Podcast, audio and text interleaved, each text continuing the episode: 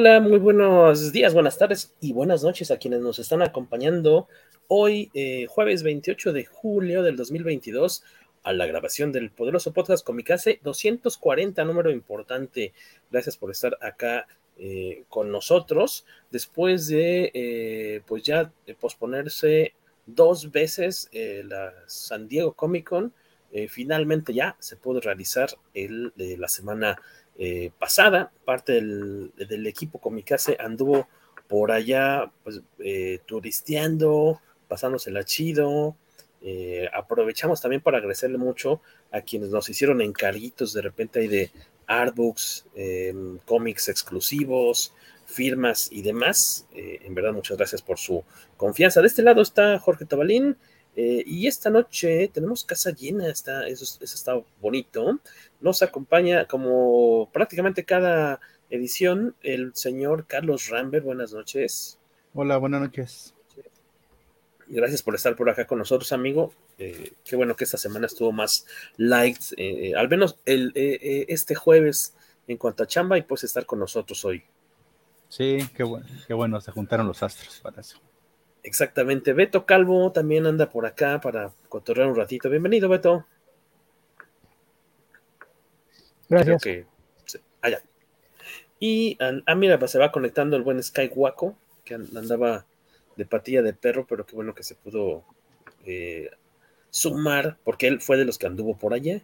En, San Diego anduvo el buen Waco, anduvo Marina Hill, eh, cofundadora también de, de, de Comicase, que ella creo que jamás ha aparecido en el podcast Comicase, o alguna vez hace mucho tiempo más bien y eh, anduvieron ellos dos por allá y también con nuestro, perdone, y señor Waco, bienvenido primero.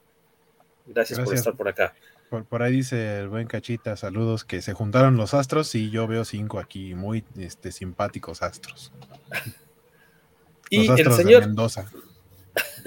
Oye, y el señor Mario Viñas de capitalcomic.com, amigo, viejo amigo y amigo viejo de Comicase, que también anduviste por allá, ¿no? como prensa. También, también anduvimos por allá, este, gozando las mieles de la prensa y sufriendo las, las penas de ser prensa también. Ahorita les platicaremos. Ah, eso está interesante, porque por ejemplo, tal cual como prensa nunca hemos acudido nosotros. Eh, nosotros hemos tenido el, gafete de profesional gracias a la existencia de, de Comicase y eh, tienen ambos sus, sus pros y sus contras, ¿no? Efectivamente. y en tu caso tú, tú fuiste como prensa, estuviste, si no me equivoco, en el famoso Hall H del centro de convención, en el día más pesado de noticias, el sábado, ¿no? Exacto, el día de, las presentaciones del, Ajá. de los estudios. Ese día te la pasaste allá que es cuando exactamente fluye muchísima la, muchísimo la información. Saludos al buen Carmix que anda por allá, dice, saludos amigos, hace mucho que no los veía, no los oía en vivo. El buen Paco Hernández también nos manda saluditos, Jorge Arturo Aguilar, Román Silva, el muchacho Gerardo Gil, aguas con él, y, y, Dulce María Gil también por ahí, qué bueno que pasaron a, a pues tal cual a pasar lista. Bienvenidos. Eh, pues arrancamos con las cosillas. Eh, primero, eh, como decíamos al principio, pues se tuvo que posponer dos veces la, convención por obviamente esta cuestión de, la pandemia. Finalmente ya se realizó. Es un evento de cuatro días y medio, podríamos decir, porque empieza el, miércoles de la Preview Night, que nada más son tres, tres horitas de actividades, que, esto está más enfocado como a la vendimia tal cual eh, sí hay actividades, de repente son proyecciones, algún estreno de una película eh, esa noche, esa tarde-noche de, Preview Night, y ya, ya tal cual ha abierto a, digamos, a todo público, por decir de alguna forma, jueves, viernes, sábado y domingo en un horario aproximado de 9, que a 7, ¿no? 7 de la noche, 9 y media, 9, si no, 9 y media, 7 de la noche aprox. Sí, 7 de la noche ya este, empiezan a ahuyentarte los polis a, a, acorralarte.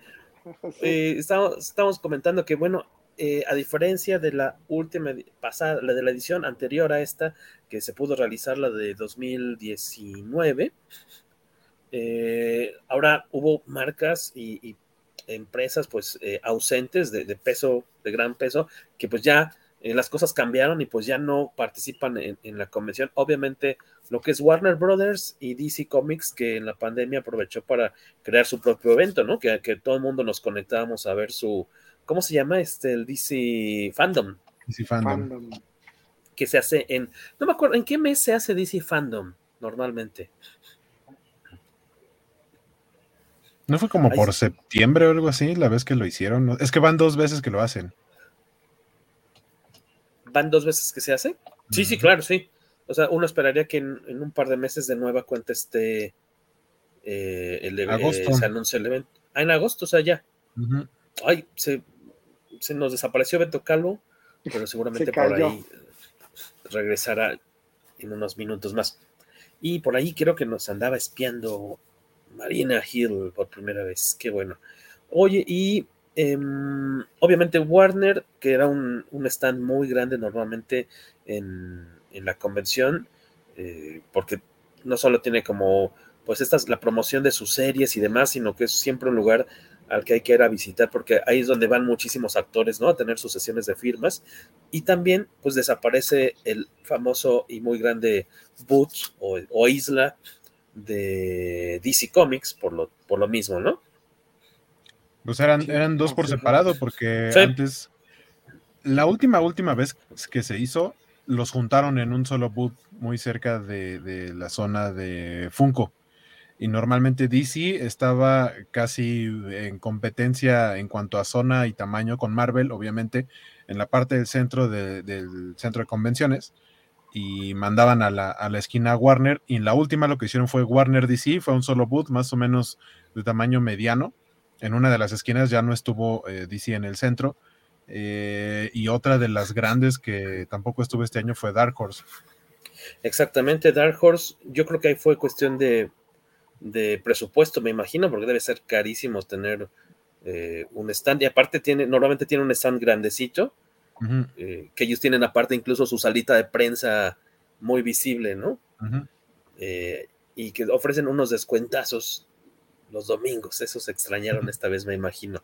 ¿Y qué, eh, parte, qué parte de la ausencia de Warner DC, o sea, a final de cuentas, sí tuvo algo de presencia, obviamente en el Hall Age, y en cuanto a paneles y demás, por ahí la, la de Jim Lee, cuando presentaron el cómic este nuevo escrito por Paul Dano, eh, y a final de cuentas, Jim Lee fue quien hizo algo así como la imagen o el póster oficial del evento, que es una conjunción de todo lo que actualmente podría considerarse el DCEU, eh, que incluye las series, lo que existe de, CW como Superman and Lois, este, incluso lo que no es de DCEU como Titans, como Doom Patrol, o sea, eh, todo lo que tienen ahorita en medios, en, multimedia. Jim Lee hizo un póster eh, con todos esos personajes, con las variantes de los personajes. Eh, y ese póster, digamos, partido a la mitad fue lo que terminó siendo el, diseño de las ya famosas maletas, como la que ahorita, para quienes nos están viendo, está mostrando Jorge en pantalla. Las bolsotas. Muy bonitas, pero, pero poco prácticas, ¿no?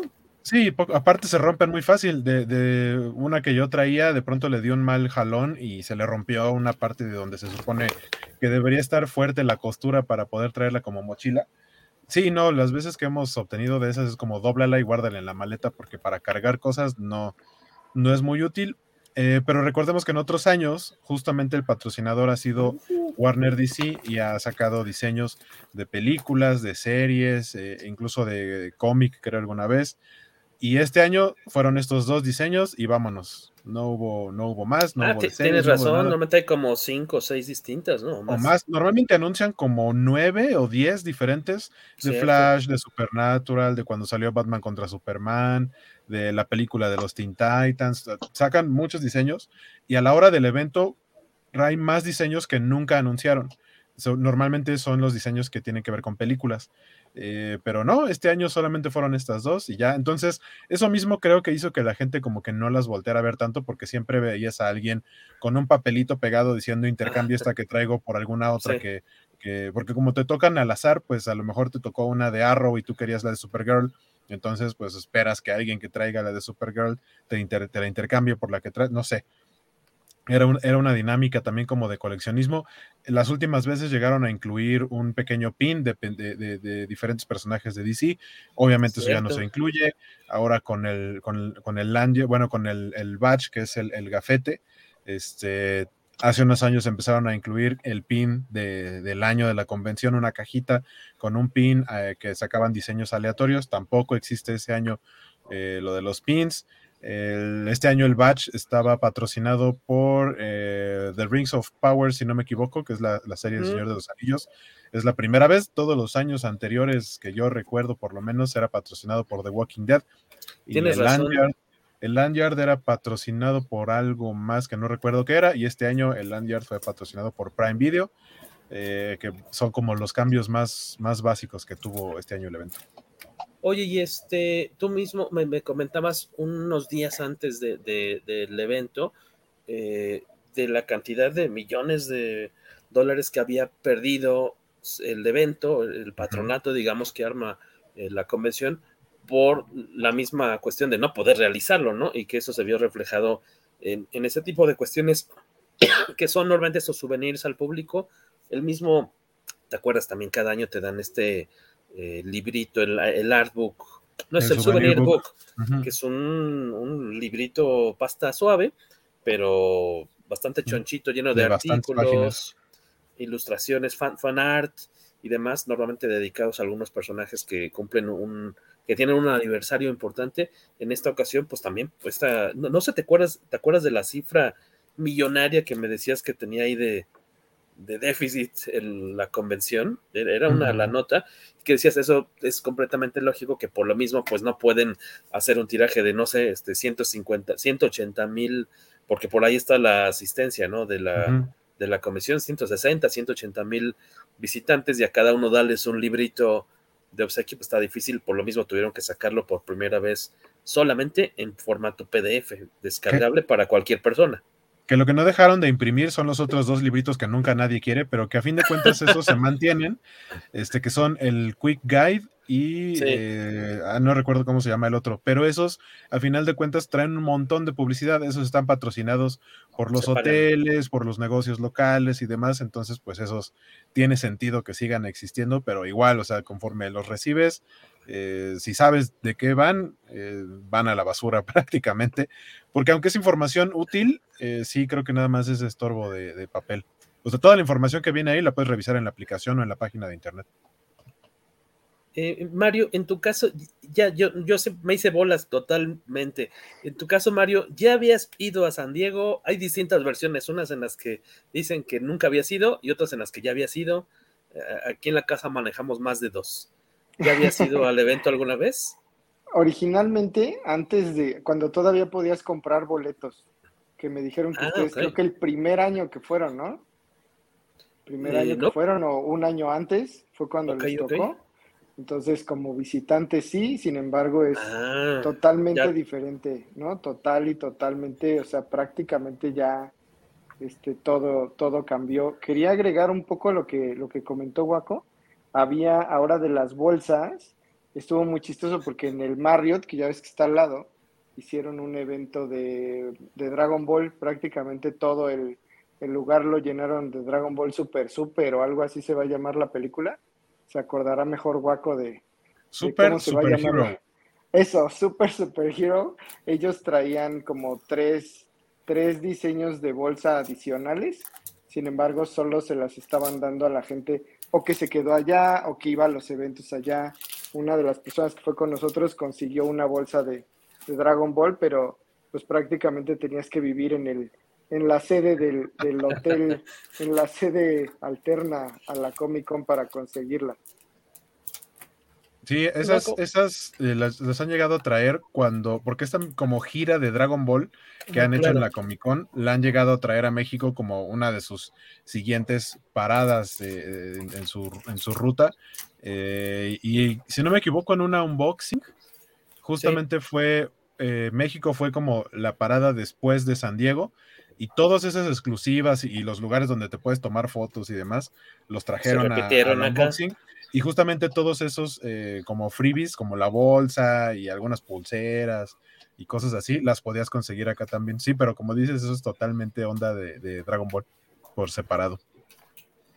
Eh, obviamente, eh, bueno, obviamente, por el mismo nombre del evento persiste la idea de que San Diego Comic Con es un evento de cómics, lo cual es completamente erróneo porque pues es un un evento de, difusión, de entretenimiento, ¿no? De, sí, sí, obviamente de cómics, sí, pero sobre todo es de, cine, de series, de videojuegos, lanzamientos de juguetes, o sea, muchísimas cosas. Sí, eh, hay todavía un área eh, que persiste, que es el, el, el Artistal, obviamente los premios Eisner, presencia, no sé si cada vez menos ahora que tuvieron ustedes, no sé qué tanto eh, de, tiendas, negocios tal cual de cómics, o sea, aparte de las editoriales, ya vimos ahorita que no pudo estar Dark Horse, DC ya no, estuvo, tampoco Graffiti Designs, me dicen, ¿verdad? Que ya, que tuvo una bronca Graffiti Designs de, eh, ellos normalmente sacan estas ediciones, las portadas exclusivas de la convención, foil y demás, y son un negociazo, eh, pero tuvieron ahí algún, como que se les acabó el contrato, tienen alguna onda con la, con la licencia y, me imagino que esta vez no, no estuvieron, fueron, de los grandes ausentes, al menos por el lado del coleccionismo de, estas, de estas portadas variantes que las compras y para el día siguiente ya cuestan cinco veces más. Y tampoco estuvo por ahí Graffiti Designs, pero me, ustedes vieron una ausencia de tiendas de cómics en esta, en la parte como media lateral del centro de convenciones o más o menos similar que en otros años. Recordar también que desde hace que unas dos o tres ediciones ya tampoco estaba participando Mile High Comics, que ocupaba un espacio bastante grandecito de venta de. Sobre todo, ahora que lo mencionas, tiendas grandes, este, no. no. me tocó ver, o sea, digamos de renombre, me tocó ver muchos locales de, de venta de cómics y le comentaba a Guaco, por ejemplo, y le comenté también a, a, Eli, el tema este de que la mayoría venden Gold, Silver, Silver Age y Golden Age cómics. ya sea este, CB, C, ay, ¿cómo se llama? CBCS. Bueno, están dos, ¿no? CBCS y CGC, ¿no? CBG. Sí, sí, sí, certificados y es más un negocio como financiero, o sea, es un negocio de compra-venta en donde te compran tus cómics que les lleves, te los compran baratos y ahí mismo te los venden caros, ¿no? Entonces, la gente que va por Silver Age y Golden Age es una cosa más de coleccionismo que si tú vas y les preguntas por una portada de Campbell, hasta se te quedan viendo feo, como de, ¿qué es eso de Campbell? ¿No? Aquí puros All Star Comics. Aquí puros Kirby's. Oye, ahorita que mencionaban de las editoriales, no sé, años anteriores, ¿qué tan grande era el stand de Onipress? Que fue otra de las que se, echaron para atrás hace algunas semanas. Yo no recuerdo haber visto el stand de Onipress. Son, son pequeños. No son tan grandes. Ah, mira, ahí se escuchó una voz femenina. No se espanten los que escuchan el podcast con ah, mi casa. Hola, hola a todos. Mira, no estoy acostumbrada a estar en esto, perdón. Los que reconocemos la voz no nos espantamos, los demás se han dicho, ¿qué, qué, qué fue eso? se fueron como ser, cervatillos. ¡Una mujer! Suman la panza.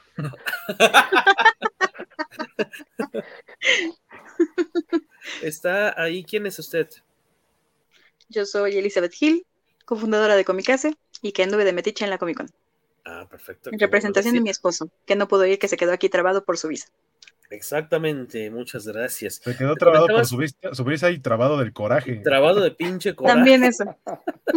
de, la desilusión. Pero decías algo de Onipress, Eli. Ah, que usualmente su, stand no es tan grande, entonces ese no fue uno de los que haya podido hacer una diferencia entre la distribución del resto de los stands en su zona.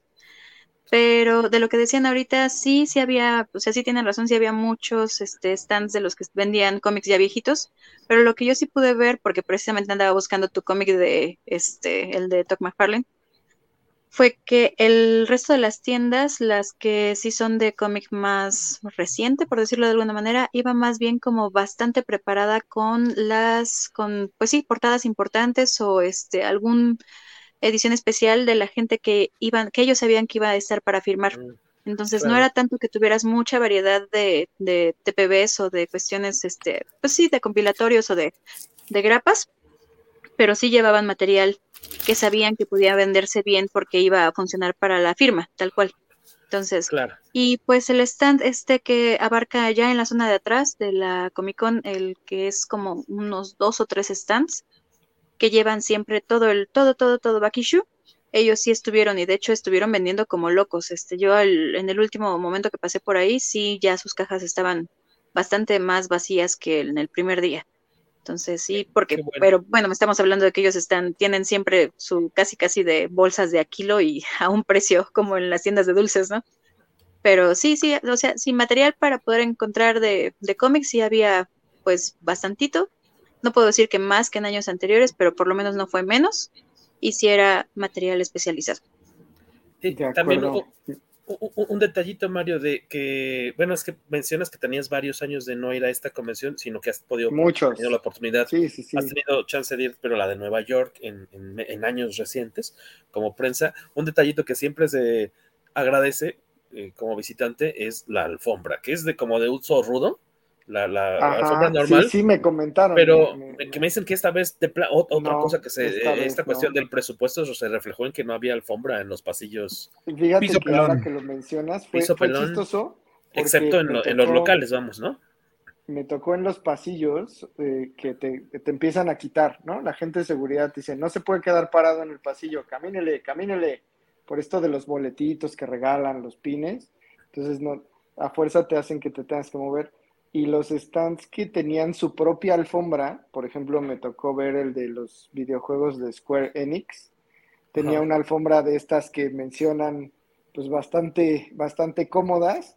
la gente iba, la gente iba y se remolinaba en, las, en los stands que tenían alfombrita, ¿no? Como diciendo, aquí aprovecho un ratito de descanso.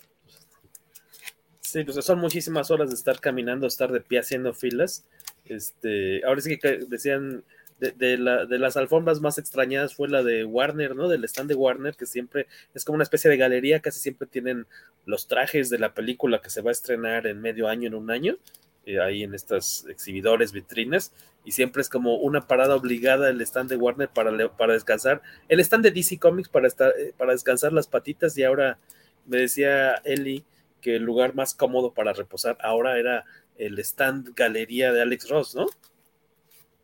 Sí. era la más, la alfombra más mullida. Aunque siempre impone, porque como es una alfombra blanca, como que no te dan ganas de, pisarla. De mancillarla. De mancillarla, sí. Había más porque yo no pasé tanto por ahí. Había otras que también tenían ese tipo de, de que me quedo aquí tantito. Pero digamos, pues, este tipo de cosas de, pues, del de, de, bronquilla, reducción de presupuesto, son de las cosas que se ven eh, reflejadas en algo visible en, el evento. Pero en cuanto al ambiente, me decían también que, por ejemplo, eh, en cuanto a la asistencia o a la cantidad de, público que podías ver al mismo tiempo, sí se notaba una reducción, Eli. Sí, o sea, sí, ah, vamos, o sea, los mismos del, del blog no oficial de San Diego, de la Convención de San Diego, este, pusieron fotografías del sábado a mediodía en los que, a diferencia de años anteriores, o sea, podías ver, o sea, hacia adelante, prácticamente desde el inicio al fin de la convención, porque los pasillos estaban bastante libres.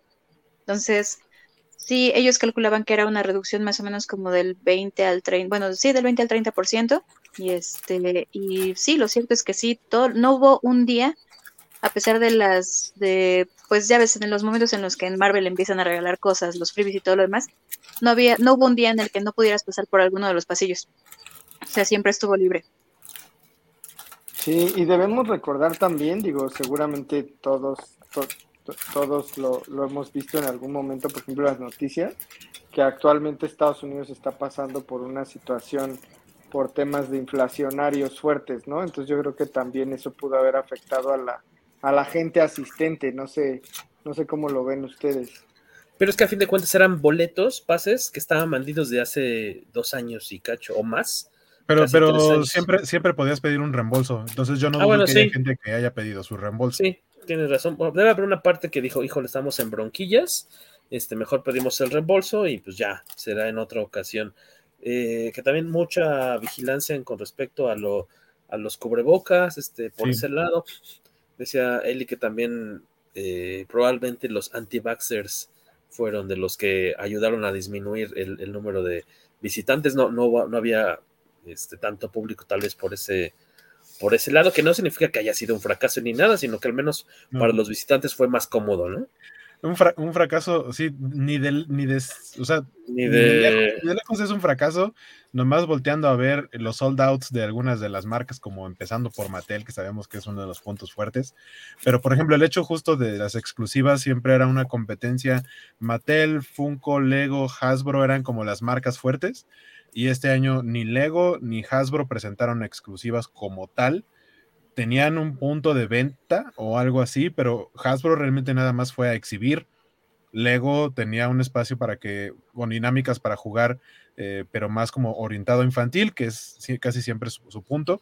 Y el área de venta que siempre tiene, normalmente tenía su espacio normal de venta y el espacio para que fueran a comprar los que habían ganado la oportunidad de tener una exclusiva. Y como este año no hubo exclusivas, pues simplemente era una tienda de Lego más como, como la que puedes visitar ahí mismo en San Diego, en algún, alguna, en algún mall, o incluso en Santa, Fe, ¿no? En, Perisur, en Parque Lindavista, hay varias tiendas de Lego en donde puedes encontrar hoy lo mismo que vendían en, San Diego en la convención. Y aún así veías gente que salía con bolsas llenas de Lego. Ah, aparte, ahorita que decías de lo de los pasillos, otra cosa fue que el ratito que yo estuve en el stand de Committed Comics, que me dijo el editor es que, y sí se notó, porque normalmente tienen muy poco espacio eh, como para, siempre alguien se tiene que salir o superpegarse a la mesa para que alguien más pueda entrar y pasar a su, a su respectiva mesa. Y ahora no, ahora había bastante espacio, no solo los pasillos eran más amplios, sino que el espacio eh, para los expositores también fue más amplio. Tenían más chancecito ahí de, moverse con sus sillas, por lo menos para los que eran tipo el Small Press, que es donde están las editoriales independientes, o el Artist Alley, que es donde están los, los ilustradores y dibujantes. O sea, podemos decir que si, es tu, eh, si era tu primera Comic Con y entrabas y veías los, este, el espacio entre los, mm, entre los diferentes stands, no habrías notado que hubo una pues adecuación por la falta de los, de los espacios grandes, bueno, de los stands grandes. O sea, tú habrías dicho así, ah, pues esta distribución está chida y ya. O sea, no es como que notaras el hueco entre, entre stands. Pero sí, sí, persiste este espíritu como buena andita de, fiesta, ¿no? En el evento. Sí, totalmente. Sí. la noche del viernes, eh, pues ahora sí que como que la parte, al menos por el lado de, los cómics, lo más importante del evento pues, es tal cual la entrega de los premios Eisner ahí el, el, el, ganador, el supremo. Yo dije que Valentín García. Ajá, estamos proyectando la foto de, de James Tynion, eh, el doble de Valentín, o no sabemos si Valentín sea el doble de, de James Tynion, que fue el, que arrasó ahí con, con los premios, si no me equivoco, cuatro premios, entre ellos el de mejor escritor. Eh, de cómics, él recordarán que vino ya hace bastantes ayeres, yo creo como siete años, ¿no, Beto? Que vino a, la mole? Eh, no, yo creo que menos, ¿no? Vino en la misma edición que vinieron Barry Kitson, eh, George Pérez y. ¿Y quién más venía? Eh, ah, pues el, panel de Batman fue con, con ellos y con Graham Nolan. Eran Graham Nolan, él y Barry Kitson era el panel de, de Batman el que participé. Entonces debe tener poquito menos, 5 o 6 años, pero sí, sí ya vino y, casi nadie lo peló en aquel entonces. A ver, arrepiéntanse ahora de no haberlo pelado, ahora que ya es famoso, no los va a hacer caso. 2016, 2018, 19 y 20 de marzo del 2016, ya tiene seis añitos de, que vino. Y pues sí, en ese momento, aunque ya estaba trabajando con títulos de Batman, todavía no era obviamente tan reconocido como, como ahorita. sí, que eh, ahorita tuvo su sobre todo por sus series de autor, ¿no? Sí, exacto. Lo, que, lo que estaba haciendo para DC está bien, pero, pero como series de autor de repente se puso a lanzar títulos y, cuando ves el listado de mejor serie nueva, por ejemplo, estaba compitiendo contra sí mismo, tenía dos nominadas, y ves la de mejor escritor y entre paréntesis te pone la lista como de siete títulos por los que estaba participando, pues sí, sí, sí era como que de, los favoritos ya de, entrada por el puro volumen de producción de calidad. También ganó eh, eh, como equipo el Eisner a la mejor serie continua por Something is Killing the Children, Que Digo que ahí se, ahí se ganó a sí mismo. Se, derrotó a sí mismo. Sí, que ahí, corres el riesgo nada más de dividir votos, ¿no? Exactamente, que te gane otro. Otro título. Eh, Something is Killing the Children, que aquí en México, si no lo hacen en el inglés, lo trae Planeta en español. Eh, o sea que te cuesta, o sea que te cuesta lo mismo que en inglés porque Planeta, ya sabemos que hacen de cuenta como si te trajeran los cómics de España vía barco y te cobran el pasaje. Oh, claro, el, transporte es bastante elevado, ¿no? Porque tiene que llegar como sea Beto por, por mar. Y también eh, ganó mejor nueva serie por The Nice House on the Lake. Estas, estos dos títulos tienen relación entre sí en cuanto a la trama o nada que ver, ¿verdad, Beto? No, nada que ver. De, hecho, pues no, no se están ni siquiera publicando en, los mismos sellos. Uno es de Boom por todas partes. tiene cosas en, Boom, en Vertigo, en Image y en Substack, es donde está publicando. Me, regalaron el, primer, justamente los chicos de Planeta nos regalaron el primer TPB de Something is Killing the Children, que sabemos que es de, los cómics consentidos. No, no he podido todavía entrarle, pero, pero pues esperamos hacerlo ya a la brevedad. Otro de los grandes ganadores de, de la noche fue Barry Windsor Smith, ¿no? Que se llevó cuatro premios por este libraco, que la gente decía, oigan, ¿y qué fue de este tipo? Pues estaba encerrado en su casa armando este tomote de Monsters. ¿Ese sí se conseguía aquí en México o...? No sé si una edición nacional, yo la edición que he visto es española, que lleva tal ah, cual el título de Monstruos, pero no, según yo no hay una edición nacional. Eh, Phil Jiménez también por ahí ganó a mejor eh, single issue y eh, mejor, ahora sí que el, premio a el Eisner al mejor dibujante diagonal entintador por Wonder Woman Historia. y también por ahí, entre los que ganaron varios premios, se encuentra P. Craig Russell, que aparte de ser inducido al Salón de la Fama, entre otros creadores, ganó por el mejor, la mejor reimpresión de eh, álbum gráfico por The Complete American Gods, mientras que el escritor David Walker ganó la mejor serie continua por Bitter Root. Que él también es de eh, los que repitieron, porque también en mejor memoria gráfica y es uno de los autores de Ron. Estos están basados en, las, eh, en las obras del activista John Lewis. Y, bueno, obviamente estamos hablando de, que son muchísimas eh, categorías. Normalmente las más eh, aplaudidas son pues las de mejor serie nueva, eh, mejor escritor, mejor dibujante. por ahí Stan Sakai recibió ganó sí, lo que pasa es ah, que por, Usagi Chibi, Usagi Chibi, sí, es, e, este cómic que hizo en colaboración con su esposa, el Chibi, es que Chibi Usagi ahorita Attack of, the de Julie y Stan Sakai, que esto ya fue publicado por IDW, ganó como mejor publicación para lectores tempranos, que es lo que se considera como para niños chiquitos hasta de 8 años. Y eh, también entre los eh, galardonados en, la serie, en la entrega de los Eisner, por el lado del Hall of Fame estuvo por ahí también Kevin Eastman, ¿no? De co-creador de las Tortugas Ninja y por mucho tiempo eh, editor de la revista heavy metal, que preguntaban por qué no ha sido, de, cuando se da, eh, se comparte la noticia de que Kevin Eastman es uno de los que incluyen en el Salón de la Fama, preguntaban, bueno, ¿y Peter Laird por qué, eh, por qué no ha sido inducido? Aquí, ¿por qué podría ser? Eh, simplemente porque no lo han nominado, a lo mejor. O Se supone que es por méritos. Hay dos formas de entrar al Salón de la Fama y cada año el comité organizador elige un grupo de, autores que generalmente sí se remontan a los inicios del género.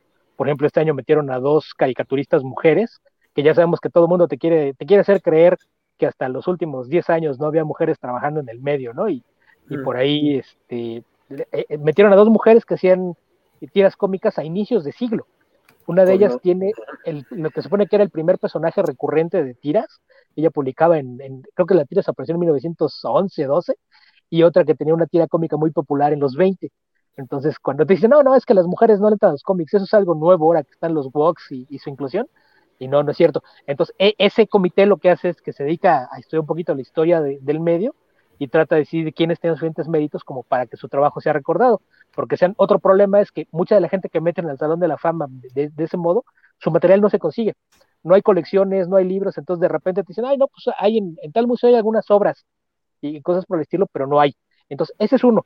Y lo otro, ellos mismos elaboran una lista de posibles nominados y en esa lista eh, toman a, 17, en este, este, año fueron 17 nombres y lo que es el jurado de, cada año, los Eisner, que cambia cada año, que lo, lo componen generalmente una mezcla de profesionales del cómic, periodistas, dueños de tiendas, eh, eh, historiadores, académicos, etcétera. El jurado de este año tenía que elegir de entre esos 17 nombres para meter a cinco personas. Y no sé qué diablos pasó, que de repente ustedes los anuncios y salieron seis. Y ahí, esta foto que estás poniendo, pues ahí los vemos, que, tres de ellos ya, ya visitaron México, ya, ya los vimos por acá en la mole en, años relativamente recientes, que son los tres primeros que vemos ahí, que son Howard Shaikin, eh, Kevin Eastman y, Larry Hama. Ellos tres ya, ya han visitado México. Después, eh, la, la, otra persona que vemos ahí es una de las pioneras de, del manga eh, shoyo, que es este... Motohagio. Motohagio.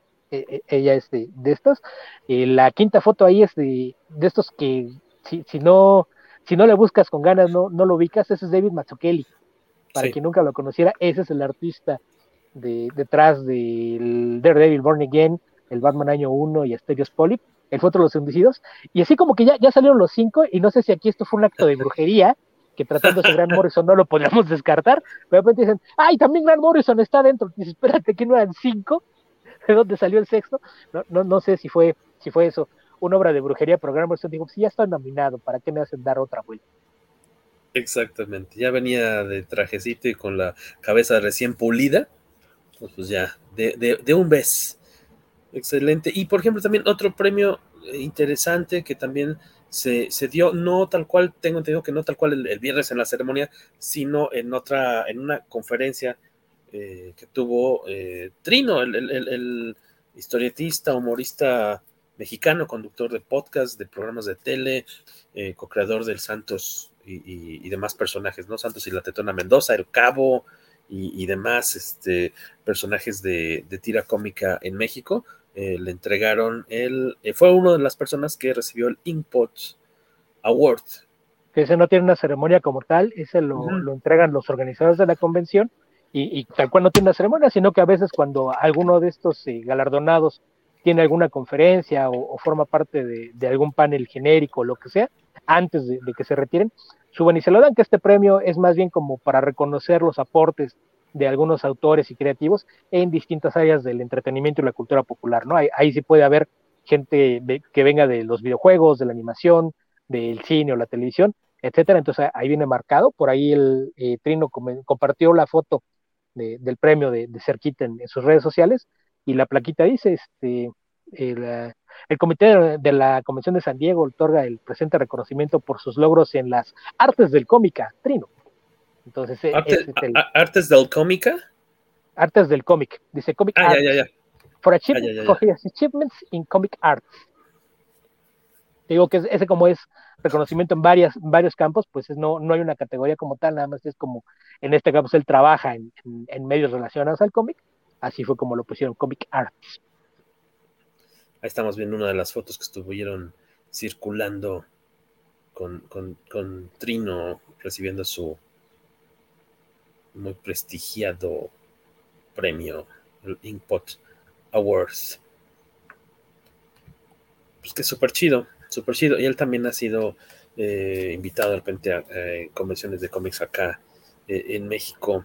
De hecho, bien interesante. Me acuerdo que la última vez que vino, en la, en la plena charla, ahí no, tuvimos la oportunidad de moderarlo. Y de hecho, nuestro amigo Mario Cárdenas, él tuvo la oportunidad de estar debajo de una de las botargas, ¿no? Pero no me acuerdo quién era él. ¿Era el peyote asesino él? Era el peyote. Yo, diría que dentro de una de las botargas, porque debajo, no sé. Pues siendo Mario. digamos que estaba enfundado en una botarga y no entremos en más detalles para no caer en controversia. Exactamente. Y ahí nos contó, eh, reveló, creo que no se había dicho antes, que X tiempo antes había sido eh, víctima de un secuestro este, y ahí platicó frente al público de pues, cómo se sentía vivo porque vivió para contarla, ¿no? Que solo, si no me equivoco, logró escaparse del coche camioneta en el que lo estaban secuestrando y, la libró, que luego le lo regañaron de cómo se te ocurre, o sea, cómo quererte escapar así con tus propios recursos, pero le salió. Hashtag, sí, le salió. Eh, por ahí, eh, aparte de, obviamente, de, esta cuestión de, los Eisner, eh, que es, pues decíamos, pues el corazón del evento por el lado de, los cómics, el señor Mario Viñas estuvo ahí en el Hall H, que es, no, no sé la capacidad que tenga ese salón, pero yo creo que deben ser como unas 5 mil, 10 mil, bueno, hay mucha diferencia entre 5 mil y 10 mil personas, pero es un auditorio plano, o sea, no tiene como desniveles, es plano con un chorro de pantallas gigantescas para que no importa qué tan atrás estés, puedas ver lo que está pasando en el escenario. Nada más hemos podido nosotros ir intentando, y eh, hemos, podido entrar ahí cuando son las charlas, los monólogos de Kevin Smith, que normalmente son los sábados en la noche, si no me equivoco. Eh, que te sirve como un gran relax después de estar caminando y haciendo filas todo el día. Y dices, vamos a ver a Kevin Smith.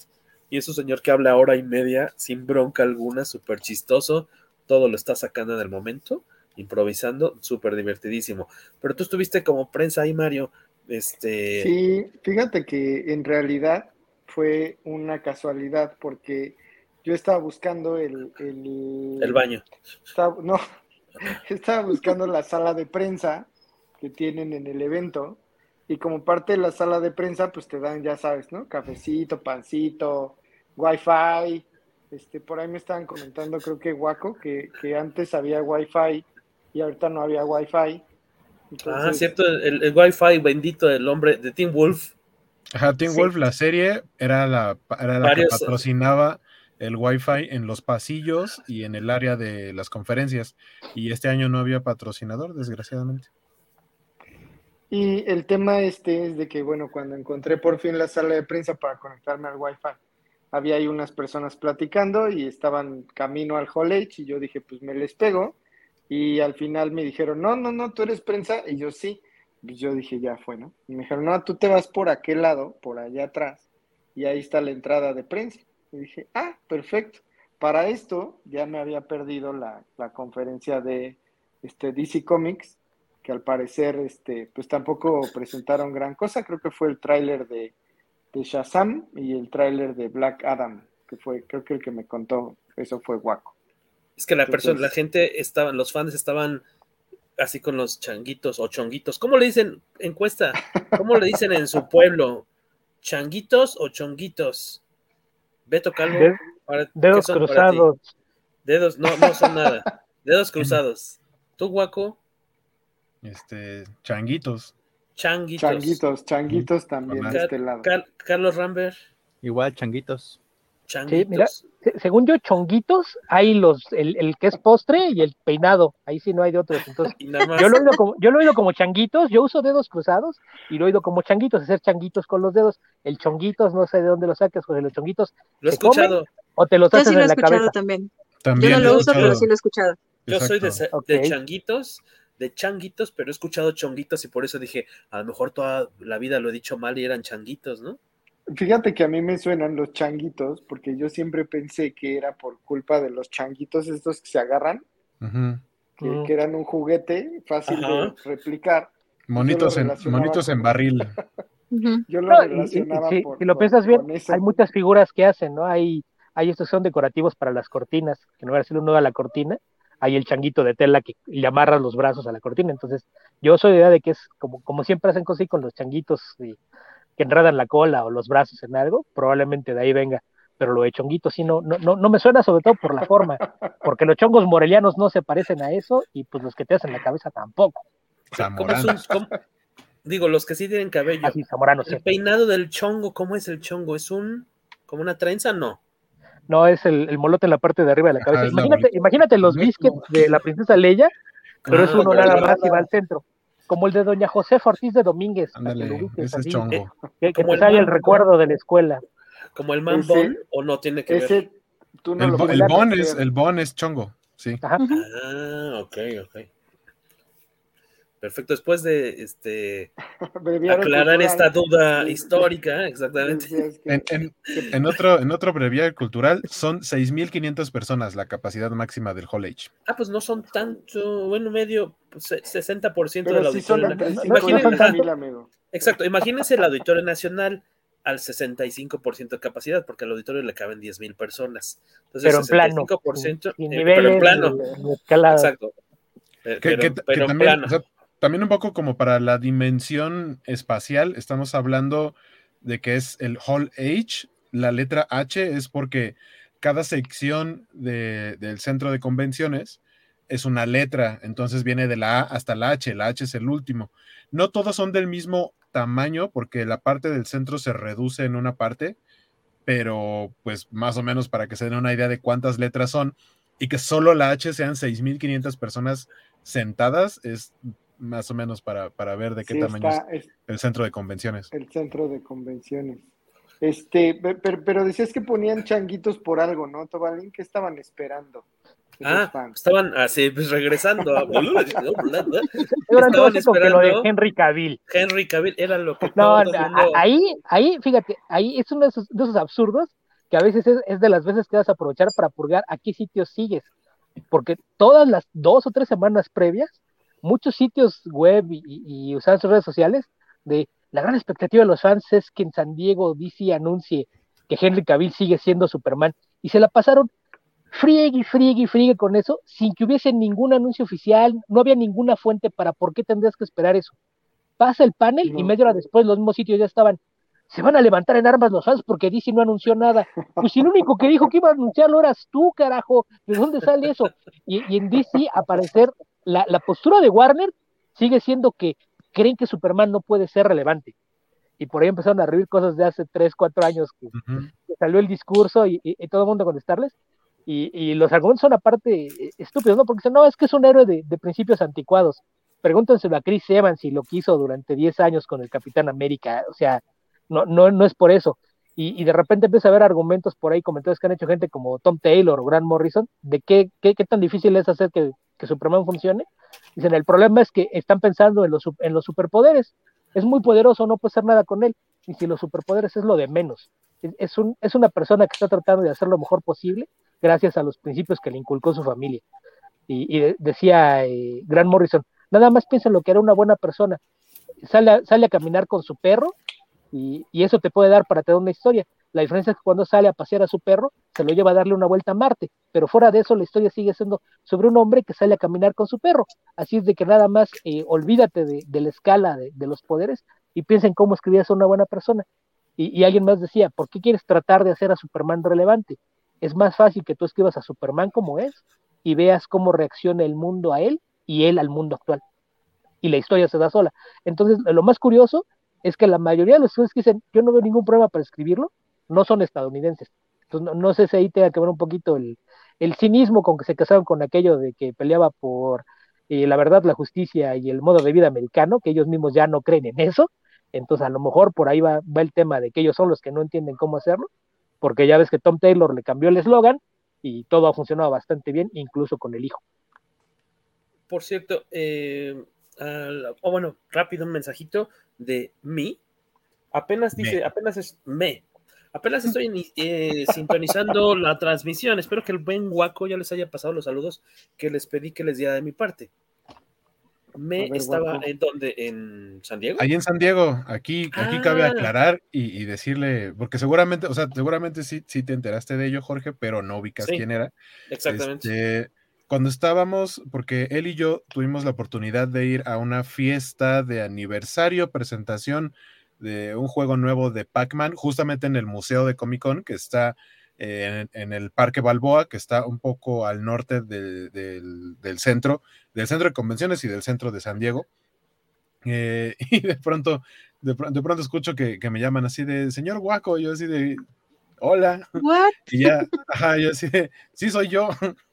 y este y era acá el buen eh, me dice ah es que yo este, los veo en el podcast y así este soy estoy como soy me o ahorita nada más está como me y yo sí claro te he visto eh, te he visto comentando y fue el héroe no solo una sino dos veces en esta convención porque en ese evento de Pac-Man él y, su acompañante llevaban unas pulseras VIP para una zona especial en dicho evento que nosotros no teníamos y él muy amablemente dijo, ya nos vamos a ir, nos vemos este, acá donde nadie nos cache que les vamos a pasar las pulseras. Entonces ellos se fueron, nos dejaron las pulseras, nos dejaron saludos para toda la banda Comicase y muchos agradecimientos por hacer este tipo de contenido. Eh, y entonces ya nosotros con la pulserita nos pudimos ir a un área este, donde había baños porque el, ah. lugar en el que estábamos no había, no, había un solo acceso a, los baños. Al parecer solamente la gente VIP tenía derecho a ir al baño en esa fiesta. arbustos que provocan ronchas. Ajá. Si, no es VIP, te puedes comprar pañales para adulto. Exactamente. Y... O bolsa o algo. y ya, pues aprovechamos, aprovechamos ese ratillo y muchas gracias. Y después, eh, otro de los días de la convención me mandó un mensaje, me dijo, oye, ¿ya fuiste a lo de Marvel Unlimited? Y le digo, sí, o sea, ya vi que si te suscribes, si te suscribes por un mes, la promoción ahí en el evento es que te regalaban un pin, pero si te suscribías a la anualidad, que normalmente cuesta 69 dólares, ahí la promo era que costaba 60 dólares la anualidad, pero te regalaban un pin, un parche y una figura como la que está mostrando Jorge en este momento en la pantalla. Y este, le dije, sí, ya vi, pero pues tienes que pagar. Me dijo, no, lo que pasa es que si te suscribes y no tienes ese correo que utilizas para suscribirte, no lo has activado, tienes una semana gratis de prueba para el Marvel Unlimited. Entonces, ¿qué es lo que pasa? No te cae el cargo en ese momento, sino que tienes toda esa semana de gratuita de prueba y después te cae el cargo. Entonces, básicamente llegamos a, a suscribirnos a Marvel Unlimited Así nos Aquí está la suscripción. Ah, perfecto. Tenga su kit. ¿Qué, qué pin va a querer? ¿Qué parche va a querer? ¿Y qué, este, y qué figura? Y, muchas gracias. Ahí nos vemos. Y pues ya después nada más llegas a tu casa y dices, no, que siempre no, ya no quiero la suscripción anual. Y ya nada más te quedas con tu prueba de siete días y con tu kit de, de regalos de Marvel Unlimited. Así que muchas gracias al buen Soyme que nos dio ese tip.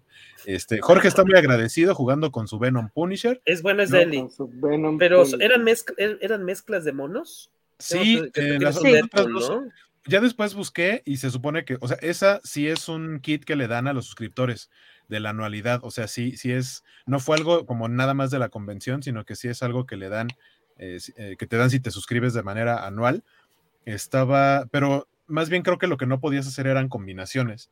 La que yo pedí era, era así una combinación completa, que era el pin de Cyclops, el parche que es el, escudo moderno de los X-Men, el que es como, el que está como dividido en dos partes, azul este con amarillo. este que me donó Eli hace ratito. Exactamente. Ah, sí, claro. y eh, la figura era Deadpool, pero su traje en moradito. No sé por qué, pero es en moradito. El otro kit era eh, Kamala Khan, pero su traje era en lugar del normal con el rayito, era como si fuera una playera de Spider-Man, así con la telaraña y con, la arañita en el centro, en el, pecho. Eh, los otros dos pines era uno de la mole y uno de Tony Stark los parches, eh, aparte del de X-Men, era uno el logo de los Cuatro Fantásticos, y el otro, si no me equivoco, era el logo de Stark Industries, o al menos es el que vi en las imágenes, porque no me acuerdo. Pensé que le había tomado foto a esa vitrina y no tengo foto de, esas figuritas eh, ahí de Marvel Unlimited, pero, pero básicamente este, eso fue. Y tenemos estos, este, estos regalos. Que, que, no eran tan regalos, muchas gracias al tip que nos dio el buen Soime. Muchísimas gracias de nuevo. Gracias, a Soime por el. Pero eh, bueno, te estaba contando entonces, antes de Henry Cavill, Jorge, otra vez puedes hacer el. estaban haciendo changuitos porque la gente esperaba ver a Henry Cavill. ¿Y qué pasó? Y a, esa, eh, a, esa, a esa no entramos. Entramos a partir de la siguiente, eh, que fue la de House of the Dragon, muy interesante, donde hablaron acerca de la nueva serie de Game of Thrones que va a salir. Estuvo Matt Smith este, junto con el resto del, elenco. Em, estuvo George R. Martin también. Ah, este, platicando un poco de, la serie, de cómo se hizo, etcétera. Este, prácticamente se la pasó hablando de que este, por ahí todavía tiene un libro que escribir de Game of Thrones y, este, y que no lo ha escrito desde hace como 10 años o 8 años, no sé cuánto tiempo tenga que no haya salido ese libro. Este, pero pues se la pasó ahí disculpándose con los fans y diciéndoles que la nueva serie de Game of Thrones va a estar muy buena, que la vean. Este, yo insistía en que, en que va a salir Daenerys, pero ya Waco me dijo que no es Daenerys, es otra, otra chica de, cabellos blancos. me dice, ¿por qué va a salir otra vez Khaleesi? Y yo, no es Khaleesi. No, esta historia es varias generaciones antes de lo que de lo que sucede en Game of Thrones, pero obviamente ibas a tener ahí un personaje de características muy similares a, Daenerys Targaryen. Recuerda que los Targaryen creen en la en la eugenética. Entonces, sí, ahí, sí no hay no hay variedad genética, todos son rubios platinados. Todos son, iguales. ¿Son, del norte? Eh, pues sí. No, aquí más bien eran del oeste, ¿no? Son de Westeros. Se casan entre primos, lo dice por eso. Este, entre, deja entre primos. estos dicen que hasta en hermanos se vale. hermanos, tíos y sobrinos. Son peor que norteños. Son peor que norteños. Son, como gilbilis norteños, así es, el combo. Pero eh, eh, el, hecho, este Mario, de que, el hecho de que no haya salido Cabil eh, sí impactó de cierta forma a que los demás anuncios de DC no, o sea, como que los, no, no es que no hayan estado chido, chido, sino que los ningunearon porque en verdad eh, eh, en, foros y demás estaban esperando a Superman. Pero fíjate que también sí estuvo muy, o sea, sí estuvo pobre en el sentido de para los fans porque tampoco anunciaron cosas de las series, tampoco anunciaron cosas de, este, pues, em, como de las temporadas de Flash y el Arrowverse, creo que le llaman. O sea, no hubo ruido alrededor de otras cosas que no fuera La Roca y la, y la película que viene de Shazam. Sí fue así como, como muy limitado. Yo creo que probablemente es por lo que estaban comentando ahorita, que a lo mejor viene la fandom en agosto y pues ahí se van a descoser con los anuncios, ¿no? ¿Qué te tocó ver aparte de Game of Thrones? Me tocó ver Game of Thrones. A continuación siguió un panel de Star Trek. Le denominaron Star Trek Universe porque presentaron todas sus series. Actualmente tienen como cuatro o cinco series corriendo al mismo tiempo. De hecho, este, una es la serie de Picard, en donde estuvo por ahí, eh, se me fue el nombre de Charles Xavier. Sir Patrick este, Stewart.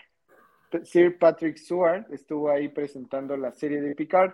Lo que trae nuevo esta serie es que trae de regreso al elenco original que hacía esta serie de Next Generation. Uh. Entonces van a estar por ahí todos ahora de viejitos, este, van a regresar a la temporada final de, de Picard, se llama la, serie. Presentaron también. De, la primera salieron varios y tú dices, ay, este a quién se comió, y este qué le pasó. Y, dices de data, oye, pues no, no, no se pone que es un androide, ¿por qué está tan arrugado? Así, así les pasaron, pero bueno, ahora salió todo el elenco original en, en la mesa al mismo tiempo, entonces pues están ahí muy contentos presentándolo y le denominaron Star Trek Universe porque al final de la conferencia comentaron que van a hacer un crossover entre las series de Star Trek. Lo único que me preocupa es que tienen una de caricaturas, entonces pues no sé cómo le van a hacer con esa, pero pues algo se inventarán. ¿no? ¿Y, y, cómo van a hacer crossover con esa si esos viven en otras cubiertas? Son a los que nunca ves. Exacto, no, sabemos. además de las épocas, porque pues estamos hablando de, que estos son como 30 años después de Next Generation, y hay que recordar que la, serie de Strange New Worlds, pues es como 30 años de Kirk, entonces si es 30 años de Kirk, una y, la otra es 30 años después de Next Generation, pues ahí sí van a tener que tener viajes en el tiempo, porque de otra forma eso no va a funcionar. Eh, eso te iba a decir, a menos que ahora hayan descubierto los viajes en el tiempo en Star Trek el, el Hall Age, ahora sí que lleno total, me imagino, ¿no?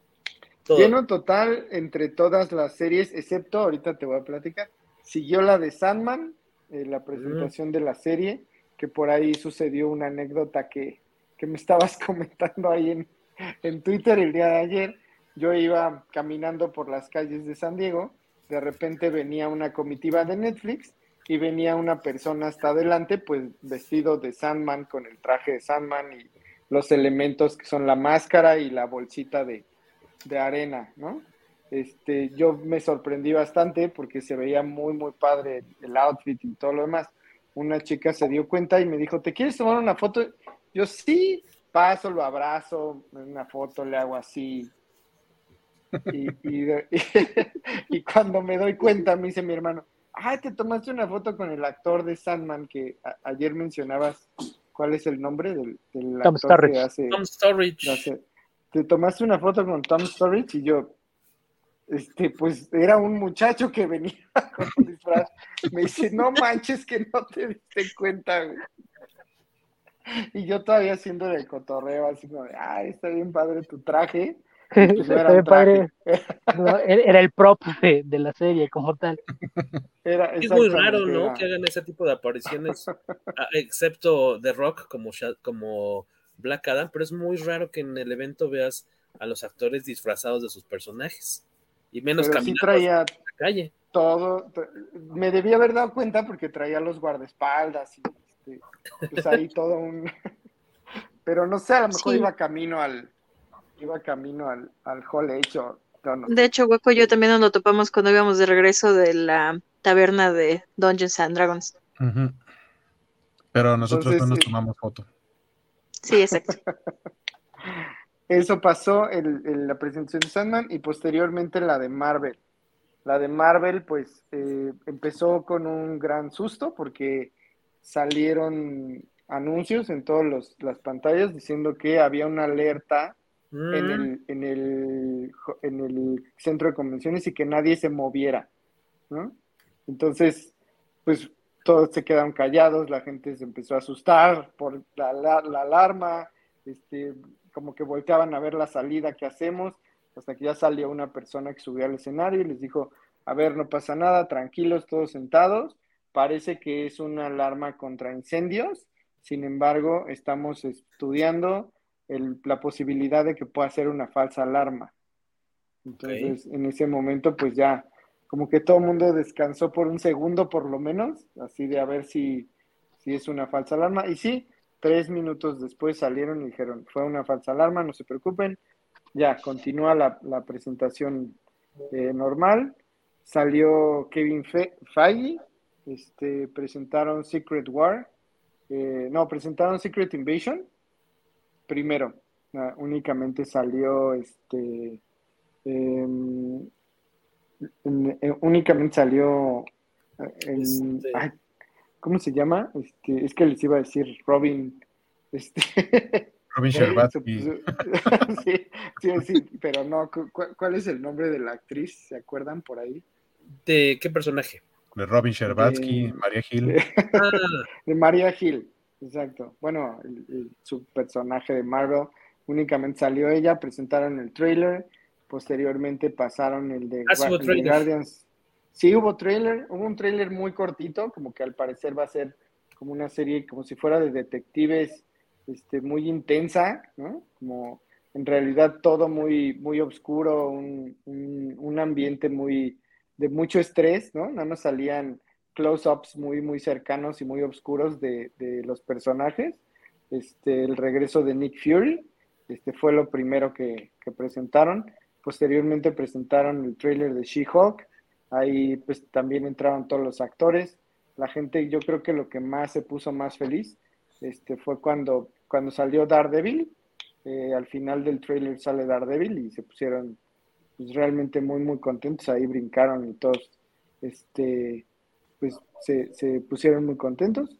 Em, Guardians of the Galaxy también estuvo todo el elenco completo, incluido Adam Warlock, que es el nuevo personaje para la, para la parte 3 anunció James Gunn que con esa con esta Guardians of the Galaxy él cierra su, su trilogía y este pues que él espera que también cerrara la historia, aunque ya sabemos que en temas de Marvel pues si, si le va muy bien pues van a buscar hacer algún tipo de continuación.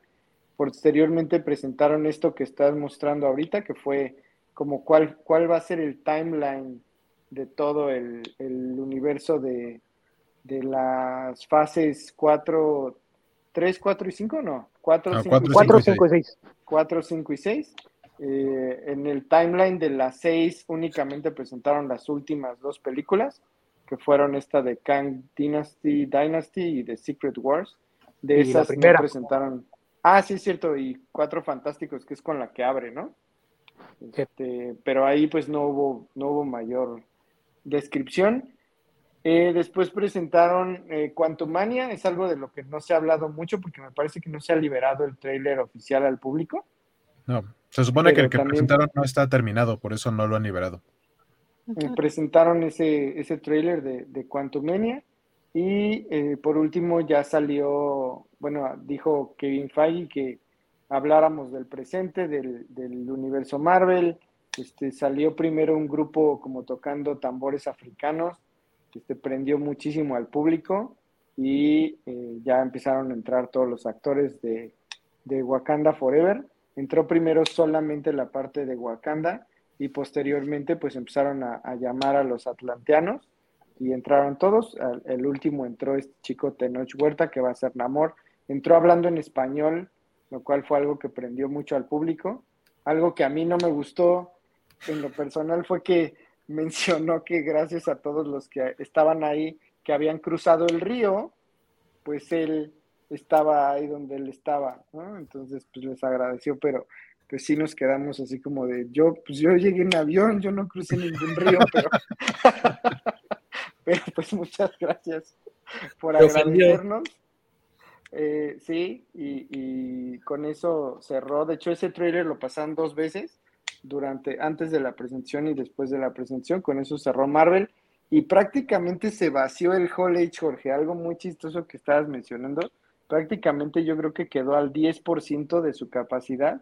Al seguía? 20%, 20 más, más cuando salió Kevin Smith a, presentar el trailer de su película, este, a, dar su monólogo, a presentar a sus actores, este, habla con la gente mucho, o sea, él es más como de formar la fila de QA para que le hagan preguntas y él las contesta. Entonces, estuvo muy, muy simpático, la verdad es que este, es una persona, es como un fan, ¿no? Él hablaba de que vio, de que vio los trailers de Marvel, de que le encantaron, de que empezó a contar su historia de que cuando su papá lo llevaba al cine, pues empatiza mucho con la gente y eso estuvo muy, muy padre, pero sí ya, ya esa parte final ya fue con un Hall Age prácticamente vacío, o sea, ya quedaba el 15-20% de las personas que, que estaban cuando presentó Marvel. Es que no es la primera vez que le pasa, porque luego eso de, que lo siga así hasta la noche, le juega en contra, porque también, no, no, no, sé, alguna vez le tocó después de un panel de Star Wars, dijeron, no, pues si, nos quieren acompañar, vamos a tener un concierto. Y se llevaron a toda la gente que estaba en el hall hecho un concierto y se lo dejaron vacío. Entonces, sí, sí, ahí, ahí ese es el, riesgo de ser el cierre del día. Sí, se robaron a su público, se los llevaron al muelle que está atrás, al concierto para, no me acuerdo si era para estrenar la música de, de la primera película de la última, eh, eh, iba a decir tricuela. trilogía, de la última trilogía, creo que fue para eso, para estrenar la música y que les daban sables láser para ambiental, pues no manches, lo dejaron el pobre solo ahí en el, lo sabotearon bien gacho hace como, como cuatro o cinco años. Algo así.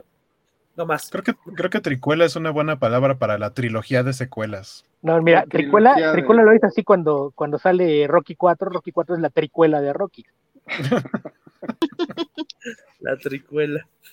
Oye, este, Carlos Rambert, que andas hoy demasiado platicador, quería preguntarte, este, de estos anuncios de, de, Marvel, de estas películas anunciadas, ¿cuál, y series, porque son, hay series para Disney Plus y películas, ¿cuáles son las tres que más te llaman la atención? ¿Y cuáles son las que tres, las tres que te hicieron así como, me, si es que hay alguna? Pues las que más me llaman la atención ahorita es She-Hulk, la de los Cuatro Fantásticos, y Wakanda Forever para ver qué es lo que hacen ahora sin la sin, este, sin voz. ¿Y hay alguna que no te de plano así te sea X? Pues Blade, porque realmente nunca he, sido fan del personaje y creo que tampoco he llegado a, de ver todas las tres películas que, que hay. Y no sé, hay Ironheart porque también este es un personaje que, que sigo poco. En tu caso, Eli. Ah, caray, me agarraste de estrella. Este, yo creo que me llama la atención la de la de Agatha por la por cómo viene de este de la serie de esta Wanda, pero de ahí en fuera, pues ya sabemos que vamos a ver todo lo demás. ¿Para qué me preguntas? ah, esa es la respuesta fácil para no hacer el maestro. Me repite la pregunta, por favor. Algo así. Mira, a mí así me llama, a mí sí me llama la atención la película de de Blade, que yo no recuerdo si ya tenía en algún momento fecha de estreno y se la cambiaron y se tuvo que posponer, al menos ahora ya por fin tiene eh, noviembre de 2023, si no me equivoco. Este, ya, ya, ya por fin, y porque en su momento sí disfruté mucho las películas de, de Blade, excepto la 3 que es malilla. Mala. Pero, pero más por este Wesley Snipes, que me gustaba mucho como, como el personaje. Esa, obviamente, Cuatro Fantásticos. Y pues la serie de, de Daredevil Born Again, que ya se anunció que pues, sí, que viene Charlie Cox de nueva cuenta, ¿no? Que ahí lo, lo, que casi nadie ha mencionado es que esa serie va a ser larguísima, ¿no? Porque nos acostumbraron a que fuera de, de What If, que es animada, y de WandaVision, que son nueve episodios, el resto pues han tenido como estándar seis episodios, y de Born Again van a ser 18. Así es de que no, no sé si es de temporada única y ya no muelan o, o, a qué se debe que es tan larga. Estamos hablando de más de cuatro meses de serie. Yo sospecho que tratarán de meter al resto de personajes de las series de Netflix. Por eso tan largo el, la serie de 18 capítulos. Puede ser. De acuerdo. O tratando de emular las series que salieron en Netflix anteriores, que también eran, eran de mm, muchos capítulos, ¿no? Eran de 12, 13 y se sentían largas, sentías, sentías que le sobraban dos o tres episodios. Entonces 18 sí, sí, suena ok, exactamente qué es lo que planean. Que lo que... A, a, aquí preguntabas de, de, la fecha de Blade, Jorge.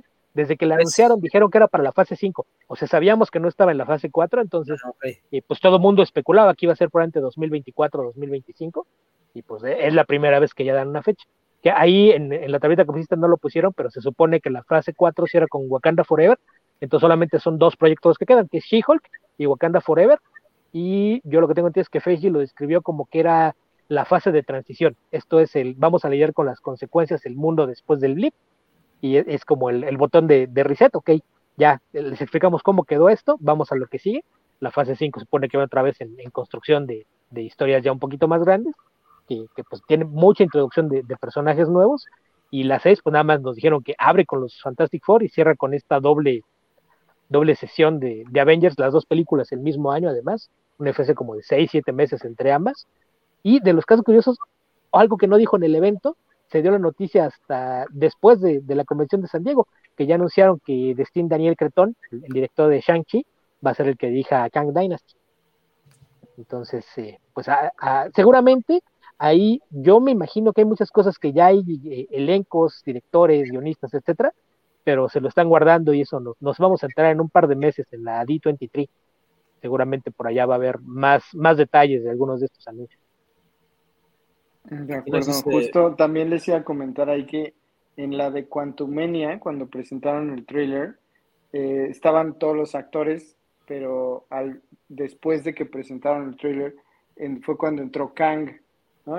este actor que hace eh, de Kang, y pues sí, también prendió mucho al público, como me recordó en su momento lo que pasó con Loki, o sea, un tipo muy, muy carismático, este, y pues ahí empezó a jugar con el público y, a, y, un poco así como a, como hacer notar que ya viene, ya viene un, un, villano más grande, ¿no? Así como, como lo fue Thanos en su momento a quienes nos están escuchando ahorita en vivo, por favor pónganos ahí en sus comentarios cuál, es, cuál de estas producciones es la que más esperan y si es que hay alguna que no les llame tanto la atención.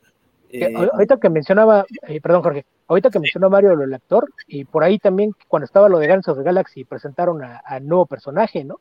Que salió otro actor por ahí eh, danzando entre el público, que, que a, sí. ahí ya tenemos también a, a James Gunn reclutando personal que se robó de Peacemaker. Sí, de acuerdo. Es, es, es, un. No recuerdo cómo se llama el, el nombre del, del villano. El, Ahorita lo estaba. Es el High Evolutionary. Ah, eso. Un tipo que hace mutaciones con. Hace experimentos genéticos con esos personajes. Y el actor es Chuguri Wuji.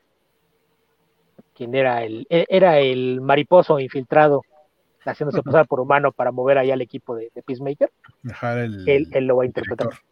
Bueno, el, el, líder. Sí, y... en ese, en, creo que en ese de Guardians of the Galaxy lo que, lo que llamó mucho la atención fue este tema de James Gunn diciendo como que ya todas las historias tienen un final y pues muchas gracias por participar. La gente empezó a gritar, no, no, no, que no suceda, que, que no se acabe, que no se vayan. Y se me olvida algo que mencionó Waco también, este, me recordó, hubo un pequeñísimo trailer de Groot, una serie que no, no, sé si va a ser animada, Guaco, tú, tú recuerdas este, si va a ser animada. Sí, la, base es animación. Son, cortometrajes animados. de, hecho, sí, ya lo liberaron en línea. Sí, ya, ya se puede ver en línea. Sacaron un, un pequeñito. Y la, ah, también recuerdo que la, la, gente, ah, porque les voy a contar algo chistoso. Cuando estábamos, la primera vez que estuve en el college, me fui a, a esa parte donde dice Jorge que están las pantallas. Este, pues la verdad es que es tan grande que lo ves a través de las pantallas, ¿no?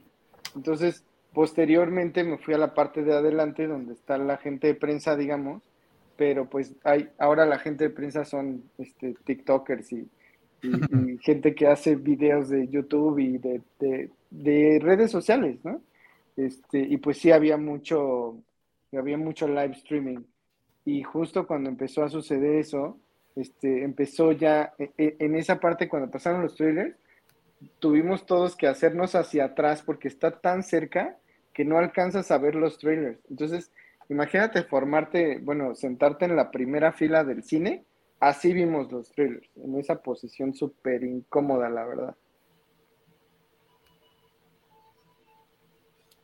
Acá nos menciona Jesús Estrada que la única serie de estas, bueno, proyectos más bien de, cine que le llama la atención debido a la nostalgia de los cuentos de los 80 será Secret Wars, es la única que piensa ver. Y yo, mi duda era si es eh, la película que se va a estrenar, ¿es el Secret Wars ochentero o el que salió hace unos seis años en, en Marvel?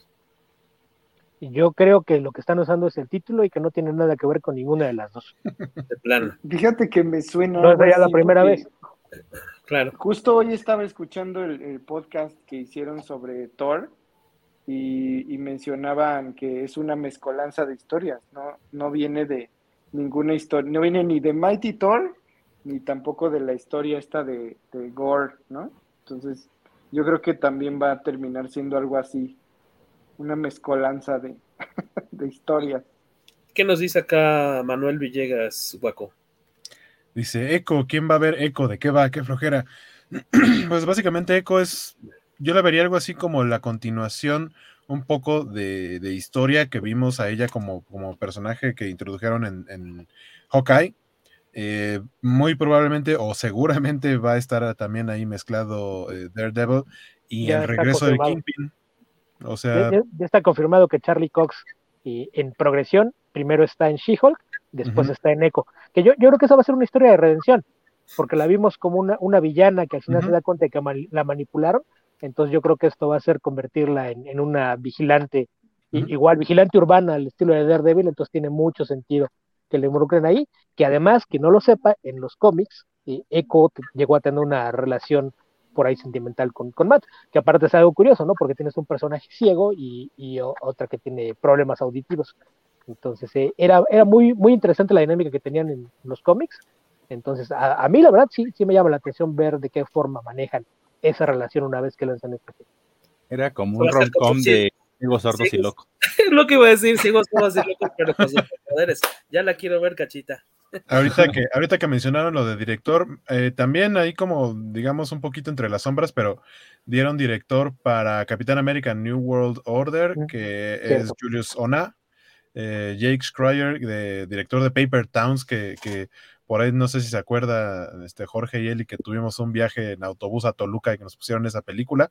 Él va a dirigir eh, Thunderbolts y ah, creo que había otro, otro director anunciado, pero bueno, esos son los que, los que salieron, no nada más, más bien varios proyectos. Sí, que ahorita que menciona lo de Thunderbolts es otro ejemplo de que a veces no te puedes dejar llevar por lo de los cómics, porque presentaron la sinopsis oficial de Thunderbolts. Y sí te dice que es un equipo formado por villanos. Y habría que recordar que en los cómics no te lo dijeron. Ahí, ahí, sí yo creo que fue la última vez que se pudo guardar un secreto en cómics. Y si les tocó, si les tocó leerlo cuando eso estaba saliendo, llegar a esa página final del número uno, probablemente fue la última gran revelación que se vio en los cómics de superhéroes.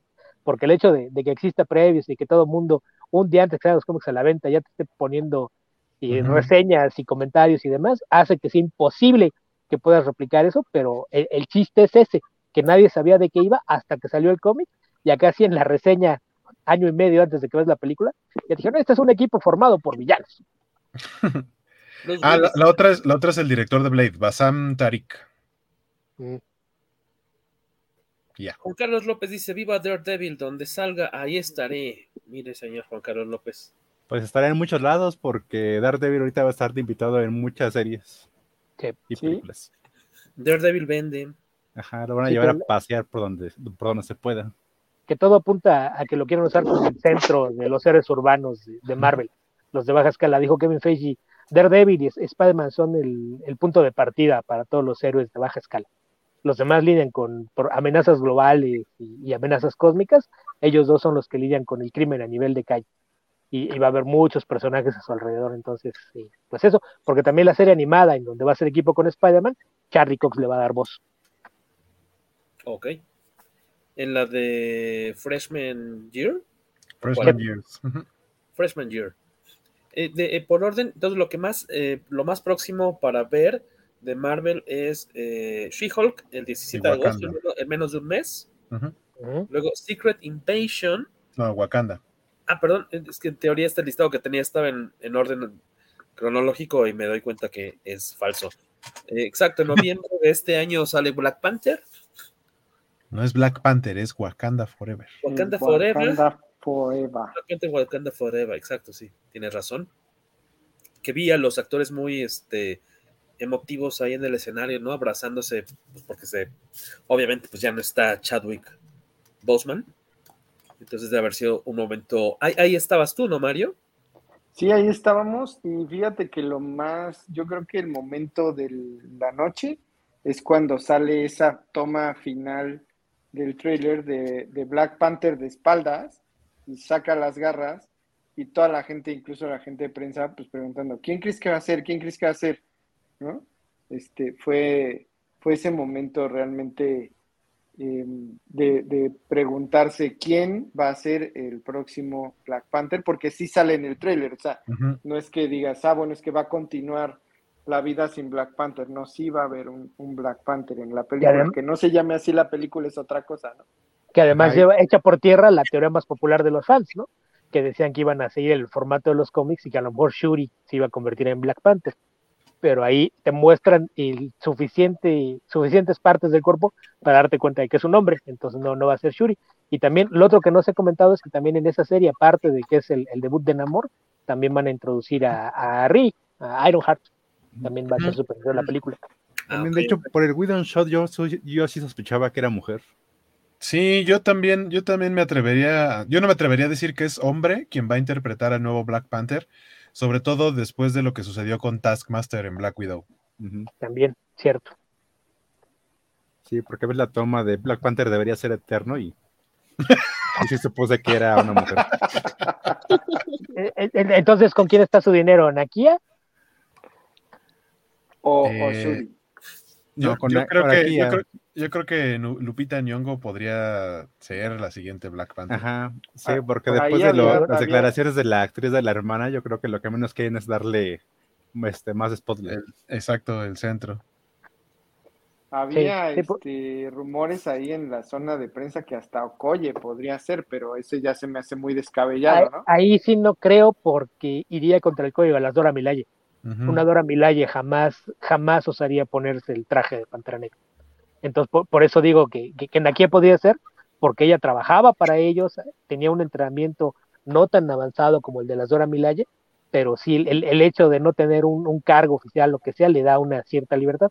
Entonces, sí, si se trata de esto, mi dinero está con ella y, y en una de esas tenemos a, Lupita Ñongo, que aparte sería el tema para que sigan haciendo berrinche los, White Chickens, de tener dos héroes dos héroes de, piel no blanca de origen mexicano en la película. Sí, la mexicanísima Lupita Nyong'o.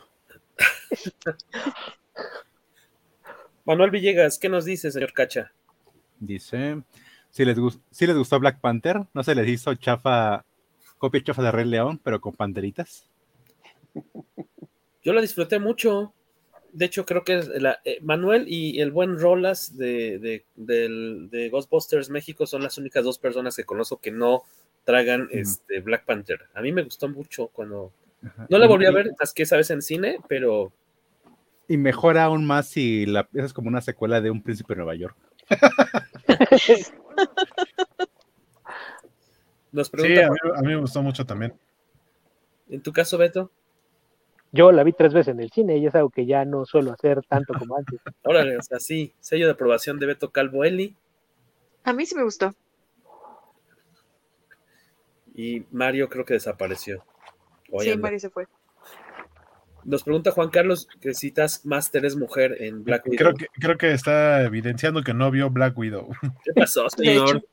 Ya, eh, eh, esto no cuenta como spoilers porque ya fue mucho tiempo, pero... Ya tiene más de un año. Sí. Que, ahí lo raro fue que tenían una actriz conocida debajo de eso, nada más para que fuera revelación del final, ¿no? Exactamente. esa fue la parte que no entendí. Bueno, y si, si no le ibas a dar tiempo en pantalla, ¿para qué buscaste un rostro conocido? dice, dice Luchamex que Nakiano se lo merece, se lo merece, no la antivacunas. Hashtag vacúnate como América, no seas como Shuri. ah, es que él es fan de América Chávez, por eso el vacúnate como América. Que esta, ¿a qué hace referencia esta bronca que hubo hace ya varios meses, ¿no? De que aparentemente se había detenido la filmación de la película porque eh, la actriz que interpreta a Shuri no quería o no se había vacunado, ¿no? no, de, plano dijo que no se iba a vacunar, que ya no creen las vacunas, y ahí incluso por el tema de, los gremios, de, cómo funciona Hollywood y el inicio del entretenimiento es, si hay una actriz no vacunada, nadie trabaja, y háganle como quieran. Entonces fue de, que se entren con ella a ver tarada. Fíjate lo que está pasando, entonces, si, si esto se detiene más tiempo por tu culpa, pues ahí va a haber acciones legales, te vamos a sacar, te vamos a mandar, te vamos a quitar hasta los calzones y no vas a, trabajar en la industria, ¿entendido? Ah, bueno, entonces sí me pongo mi vacuna. Gracias. Oye, este, no tuvo que ver obviamente con el panel de, Marvel, sino, y aparte es una de las actividades que, se, no pudo ver ahí en, vivo este joven eh, Mario Viñas, eh, pero yo leí comentarios muy encontrados sobre la aparición de, La Roca para promover eh, pues la película de, Black Adam. ¿a qué, ¿Por qué consideran ustedes que se podría decir esto? O sea, eh, no sé si hay, incluso Waco lo, ha comentado varias veces que, que él, y de hecho en el podcast, ¿no? Que, que a pesar de que le puede caer chido la roca, eh, considera que está modificando mucho el perfil del personaje, ¿no? Para la película. Creo que puede tener que ver con eso. A mí, mi, comentario favorito es, es, el, que, el que dice Waco de que la roca actúa de la roca, ¿no? Vestido de, de, Black Adam, pero sigue siendo su mismo personaje de siempre la roca.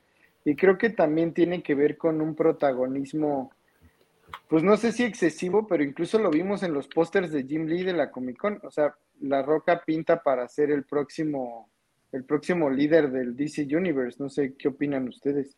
Ah, que sí, eso, es algo que, estábamos platicando que, se supone que en los cómics se están moviendo, o no sé si incluso ya está en una posición Black Adam, al tener en, esta, en estos momentos a la Liga de la Justicia muertos, o por lo menos perdidos, ya ven que salió estos, estos números en los que era supuestamente la muerte de la Liga de la Justicia, ahorita hay un equipo nuevo de, superhéroes, empezando por ejemplo con, por el, Superman eh, John Kent, que no tienen el expertise, el entrenamiento eh, el, tiempo de trabajo de los grandes, entonces requieren de alguien que tenga más de esa experiencia y en teoría el líder en los cómics de la Liga de la Justicia va a ser Black Adam, que para mí es totalmente un movimiento mediático para llevar, para que llegue justo al momento en el que Black Adam se estrena en cines y la gente la pueda, lo pueda tener tanto en los cómics como en la pantalla grande como un personaje no vigilante, no villano, sino más incluso orientado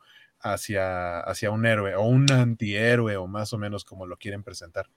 Mira, tan es mediático que ahí hay que tomar en cuenta que la nueva serie de Black Adam que está por lanzarse, el escritor va a ser Christopher Priest. Y, Priest dice que antes de, aceptar la serie tuvo un chorral de discusiones con su editor, porque el editor le dijo, no, es que estamos este, moviendo cosas para tratar de convertirlo en, un héroe, por lo menos en, un antihéroe, este, justamente por el tema de, que se venía la película. Y Christopher Priest dijo, no, no, no, o sea, ya te diste cuenta de todo lo que hizo, olvídate de esto, no, no es nada más que, haya sido un villano, no es que haya sido un asino, es un genocida, y de eso no hay redención posible. Entonces, si yo acepto escribir la serie, yo lo voy a escribir como eso, como un genocida que está tratando de enmendarse, pero no hay forma de hacerlo, porque eso es, algo de lo que no jamás va a poder redimirse. Entonces, yo lo que voy a hacer, lo voy a escribir como eso, un villano que cree que lo que hizo estaba bien, pero explorando esa dualidad. Entonces, si tú piensas en eso, el tratar de de repente convertir en héroe, pues como que no checa. Entonces, yo ahí sí coincido con esa presión de Guaco de que va a ser algo nada más mediático, de, darle los reflectores, tenerlo en, el centro de todo para que salga la película, y, ya después pues lo irán eh, regresando al papel que le hemos conocido tradicionalmente en, los últimos años, ¿no? Como este, no, no un villano, sino alguien que eh, tiene su propio código ético bajo el que se maneja.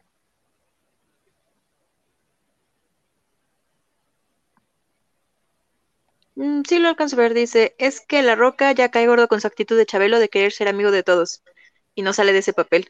Bueno, lo cierto es que La Roca sí estuvo muy metido ahí en, este, en la Comic Con porque incluso los refrescos que estuvieron regalando en el Petco Park son de su marca, ¿no, Guaco?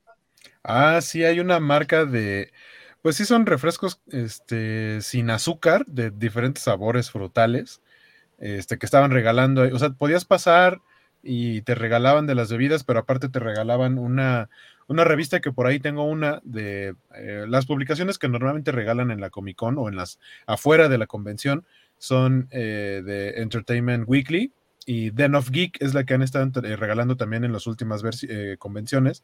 Y este año justo la portada de Den of Geek era Black Adam y, te estaban regalando la revista y estaban regalando las bebidas, pero tal cual el diseño es como samoano y trae ahí una, este, un texto, una frase de, firmado por Dwayne Johnson.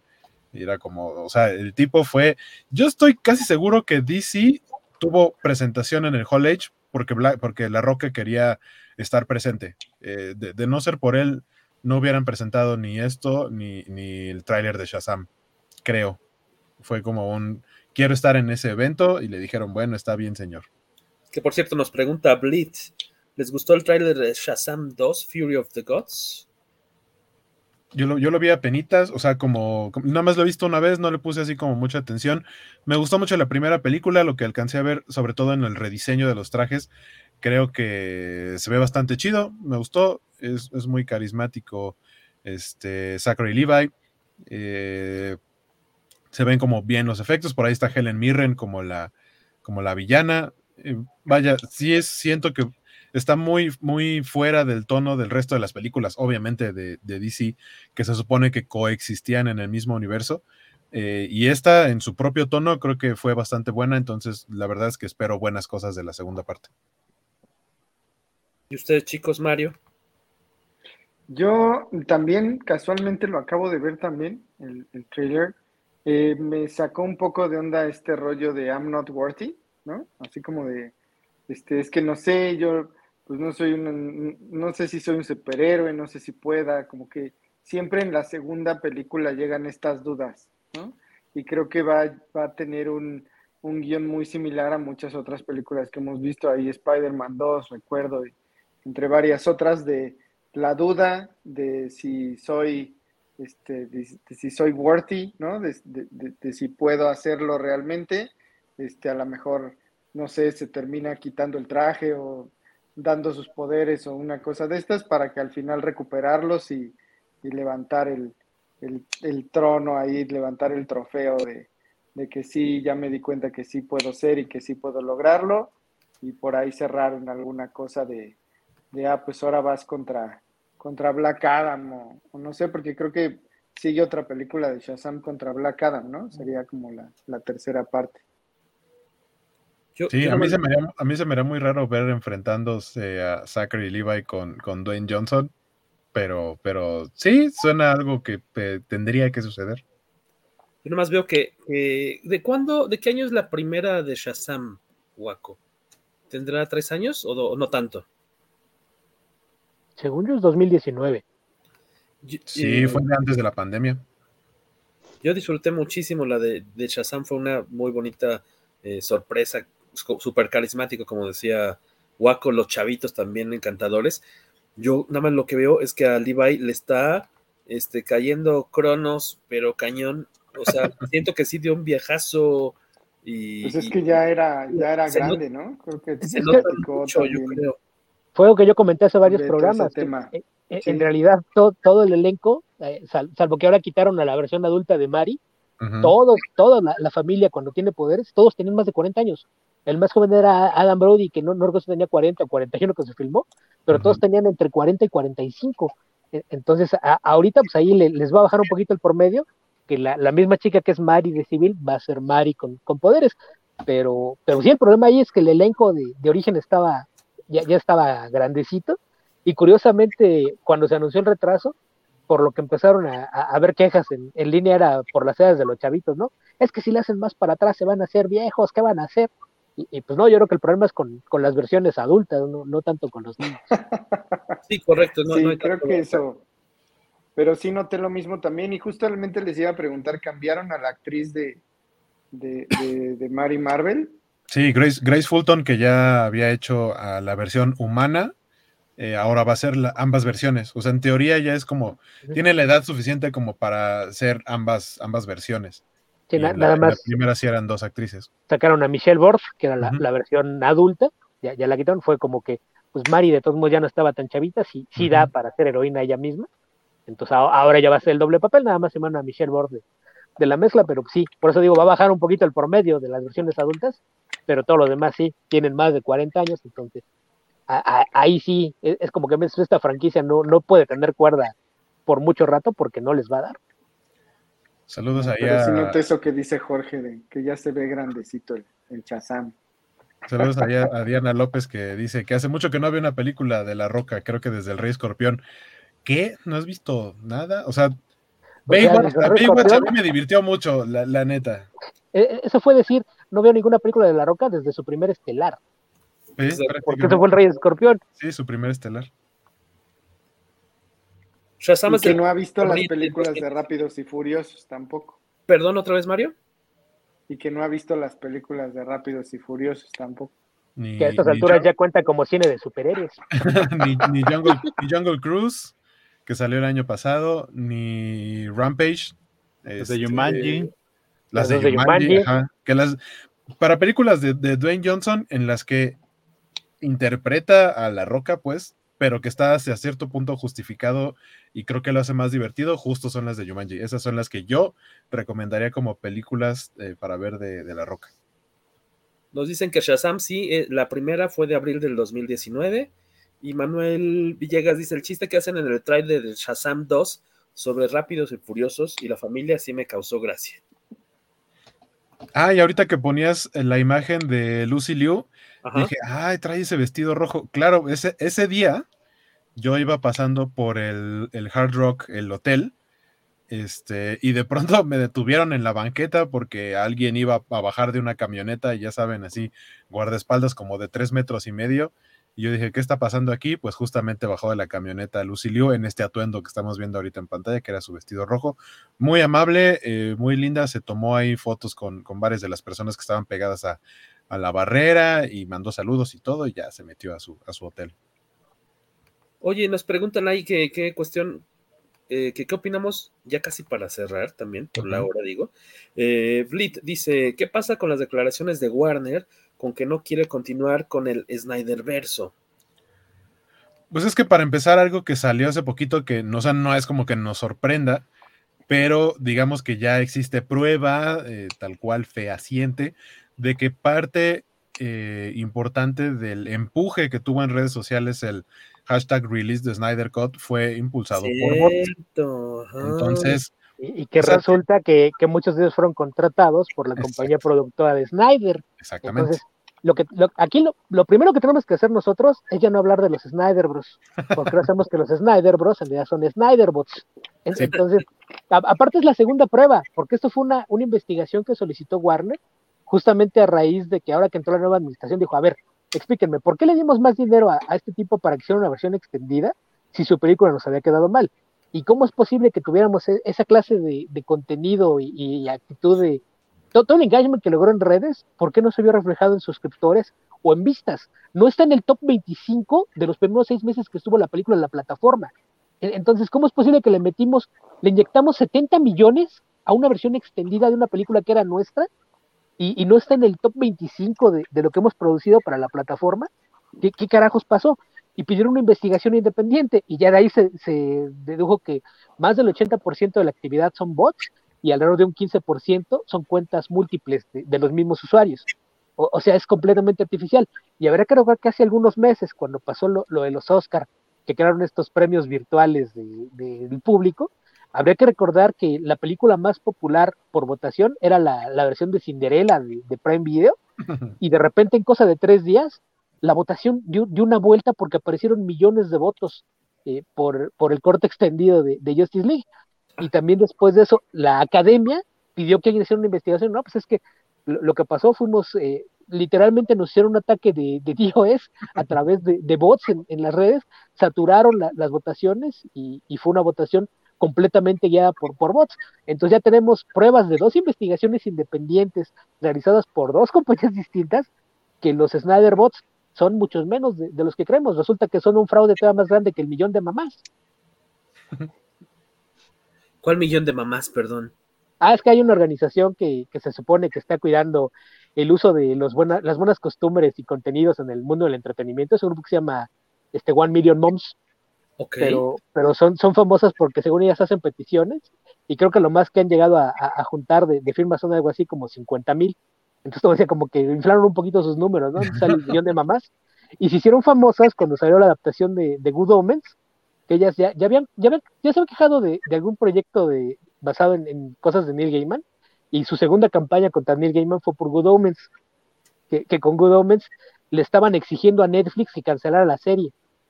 Y todas las cuentas de Netflix son, sí, claro, nosotros la cancelamos, pero no sabemos si Prime Video se vaya a dejar le estaban pidiendo cancelarla a una compañía que no tenía que ver con la serie. Entonces todo el mundo la agarró a chiste. Neil Gaiman se las agarró de su puerquito y cada vez que una mención de ellas en redes va y les vuelve a tirar. Sí, sí, por favor, ustedes son como mi amuleto de la buena suerte. Sí, sigan boicoteando mis proyectos, ándale. Nos va muy bien cada vez que lo hacen. Diana López dice, Uy, recuerdo que en la Comic Con de 2019 había una avioneta con eh, que traía este banderín de release de Snyder Cut. Que, que lo único buscando... Este año la avioneta que yo vi nada más decía, no recuerdo el nombre, pero vamos a suponer que decía, Diana López está pilotando este avión. Es lo único que vi en el cielo de San Diego este año. Ok. Yo, yo, estaba buscando a ver si había un stand en donde pudieras ponerle letreros a la avioneta, porque deberán de saber que otra de las anécdotas que me pasaron es que estuve como seis horas formado para la experiencia de Game of Thrones. Madre santa. Así, literal, formado seis horas para entrar a la experiencia de Game of Thrones. Y ahí pude ver varias veces pasar la avioneta con diferentes mensajes. Entonces dije, a lo mejor hay un stand donde tú llegas y les dices, ¿cuál quiere que sea su mensaje para la avioneta? Ya lo escribías y pues ya la siguiente vez que pasaba la avioneta, pues ya lo, lo, ponían ahí o algo así, ¿no? ¿Y, si lograste entrar a esa experiencia al menos? Yo, antes, logré entrar. Yo nada más voy a decir que varias de las anécdotas más chistosas de esta Comic Con fueron cortesía de este caballero. Ya me dijeron que eres muy olvidadizo, amigo.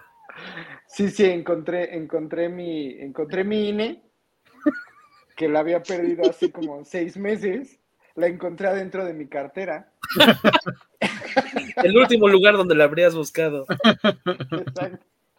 Y perdí, y perdí mi mochila. Me dijo, Guaco, oye, tu mochila. Y yo así, no sé, déjame ir a buscarla. Traías ahí todo, la visa, el pasaporte. En el, en el museo, de, en el museo de Comic Con. Porque me dijo, de pronto me dijo, ahorita regreso, y cuando regresó no traía mochila, y yo le dije, oye, ¿y tu mochila? ¿O no traías mochila? Y dice, no, sí traía mochila. Ah, a ver, espérame tantito. Y ya luego regresó con su mochila, pero pues todos sabemos que si en Estados Unidos uno deja abandonada una mochila, pues puede generar ahí caos. Un pánico. Sí, yo, yo, yo, pensé que se iban a aventar encima de mí. Ay, no, hay una mochila ahí abandonada. Y... apuntando. Pero no tanto pánico como la cantidad de metralla que traía Guaco eh, eh, en la bolsa de su pantalón cuando pasamos al Petco Park. Ah, es que normalmente el, estacionamiento del Petco Park, que es el, estadio de los padres de San Diego, funciona como un área para eventos externos en donde puede entrar cualquier persona, no necesariamente con un gafete de Comic Con. Eh, entonces, normalmente se llena mucho de gente, pero este año algo suponemos que, traían ahí como por seguridad, porque lo que hicieron fue que pusieron detectores de metales entonces había una fila para poder entrar a ese espacio, no estaba tan atascado como otros años, pero pues yo no sabía que había detectores de metales y yo traía en las bolsas de mis bermudas, que aparte son cargo, pues todo lo que me iban dando gratis en la convención. Entonces a la hora de pasar fue, bueno, quítense todos sus objetos de metal y pues ahí va el cinturón, la cartera, el monedero. Pero pues yo volví a pasar así de todo, todo lo de metal y yo, bueno, entonces de una de las bolsas de mi bermuda, pues saqué todos los pins que me habían dado, que fácil eran como unos 250 gramos por lo menos de pines. Y sí, pero le preguntan, ¿trae algo más de metal? Y él, no. No. y saca de la bolsa medio kilo de pin. Ya, ¿Para vender? La señora me vio feo así, pero ¿y qué? Me los acaban de regalar, señora. Lo, que debes que haber dicho es que traías una placa cubriéndote el número, que te lo ah. compraste hace unos años y ya no te hubieran dicho nada. No, si es en la pierna, sí, pásale. Y, y por cierto, eh, bastante o sea, bastantes menos cosas también hay en el área de Petco Park. Eh, creo que lo más importante era justamente el launch de Nintendo, que Nintendo normalmente pone un área, área, mucho más grande y como más VIP, por así llamarlo, en un eh, lugar dentro del Hotel Marriott, justo donde está lo, estaba lo de Dragon Ball. En ese mismo hotel, pero adentro es donde se hacía la mega fila para que pudieras entrar a jugar los demos de muchísimos juegos, eh, era algo mucho más grande y con dinámicas para que te regalaran cosas. Y ahora no, ahora era con reservación o podías llegar a formarte y si ya estaba llena la fila, eh, escanear. Eso, eso hicieron este año que no habían hecho en otros, que podías escanear un código QR y estabas como en una fila virtual y ya después solo te avisaban como de, ah, ya, este, ya, ya mero te va a tocar en tu fila virtual para que ya te acercaras a esa zona y no tener que hacer la fila físicamente. Eh, y en el caso de Nintendo era así, pero la, actividad de Nintendo solamente fue jugar eh, por, no sé, unos 10 minutos, tres juegos, que fue el Mario Strikers, o sea, el FIFA de Mario, este, el, Nintendo Switch Sports, donde jugamos boliche, y el demo de, del nuevo juego de Kirby, y al final te daban una bolsita con unos regalitos ahí de Nintendo, y ya vas para afuera, vámonos. Eh, pero sí, bastantes menos, menos cosas ahí en el estacionamiento de Petco Park. Pero lo bueno es que sí fueron mis este, adorados sándwiches de grilled cheese y pude comer uno. Eh, me gustaría, ya que los tres tuvieron oportunidad de ir al, nuevo museo, ya había abierto, eh, ya estaba abierto desde la Comic Con de 2019, que tuvieron una exposición de, de Batman. en esta ocasión estaba por el aniversario de Spider-Man, ¿no? Había una exposición de Spider-Man, de Archie y de Rocketeers. ¿Eran las tres principales? No era de Rocketeers, sino del arte de, Dan Stevens. Eh, este, eh, ¿qué tal este museo? Está, vale la pena visitarlo. Bueno, bien decía Waco. Bueno, es que no es que las cosas cuesten acá 10 pesos, ¿no? Porque la, entrada para el ciudadano común, este, ¿en cuánto estaba? 33 dólares, ¿no? 33 dólares costaba el, acceso al museo. Yo te preguntaría un poco, eh, Jorge, porque em, el, museo a mí me gustó mucho, pero particularmente las personas que estaban atendiendo en la entrada, yo les dije, oye, está muy bonito su museo. Y me dijo, ah, qué bueno que nos dice, porque cuando abrimos el museo nos decían, pues que estaba muy simple y que la verdad es que no valía la pena lo que tenías que pagar por, por, por, lo que tenía dentro. Pero yo escuché muy buenos comentarios de él y, como ustedes han montado exposiciones, pues me gustaría escuchar un poco de la opinión de Eli acerca de, de, lo que pudimos ver ahí en el museo. Pues la verdad es que la museografía de todo lo que era la exposición de Spider-Man estaba muy interesante porque sí tenían muchas cédulas que tenían además movimiento. Entonces había mucho con lo que los visitantes podían interactuar, había muchas photo opportunities, todo muy chido, la verdad. O sea, yo creo que el problema que le encontré fue que precisamente toda la fuerza se fue con la exposición de Spider-Man y lo que dejaron arriba para la exposición de Dave Stevens y este y la de Archie, la de Archie se sentía un poquito desangelada a pesar de que tenía muy buenas piezas, muy buenos cómics. Este, las de abajo sí, muchísima gente las visitaba, la de arriba sí tardaban un poquito más en saber así, ah, por acá sigue la exposición. Pero sí, no, la verdad es que sí, muy, muy cuidado, muy interesante, más pegándole como hacia, no sé, algo como más como parque de diversiones, si lo quieres ver así. Y este, pero a mí sí me gustó, me gustó mucho. ¿En tu caso, Waco?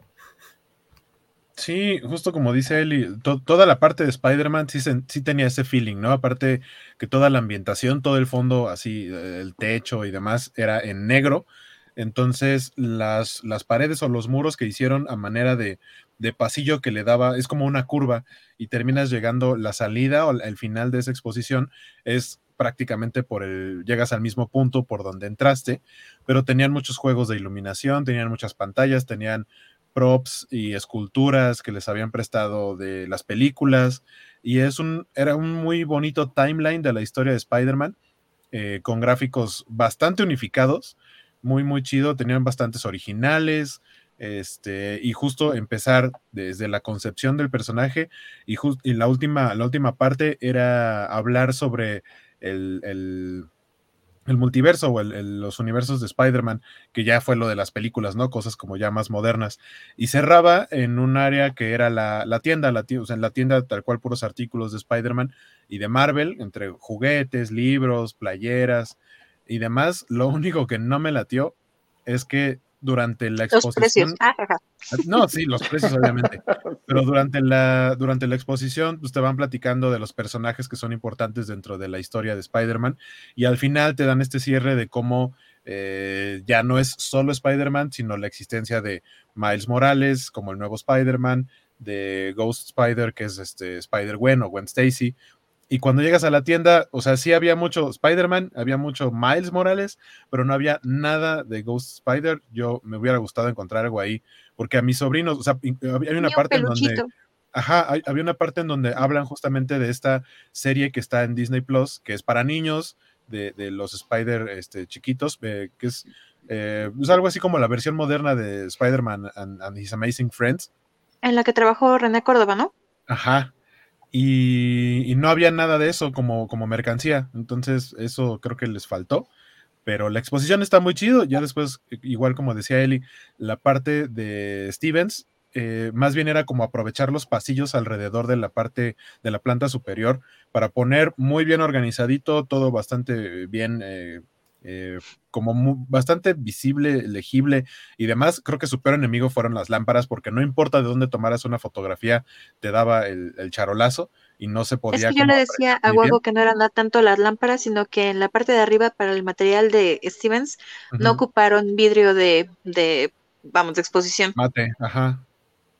No, no ocuparon vidrio antirreflejante, entonces tal cual se veían totalmente así los reflejos.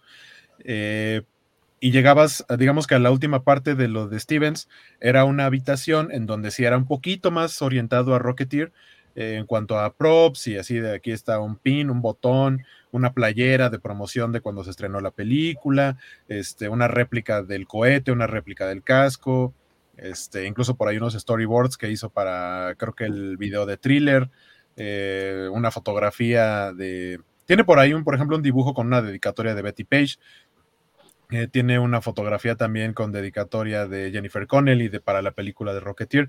Todo eso está muy bonito. Y en la parte, había una parte como central, eh, justo en esa área del pasillo de la planta alta, eh, en donde fue lo de, lo de Archie, que es solamente una habitación con bastantes cosas muy chidas.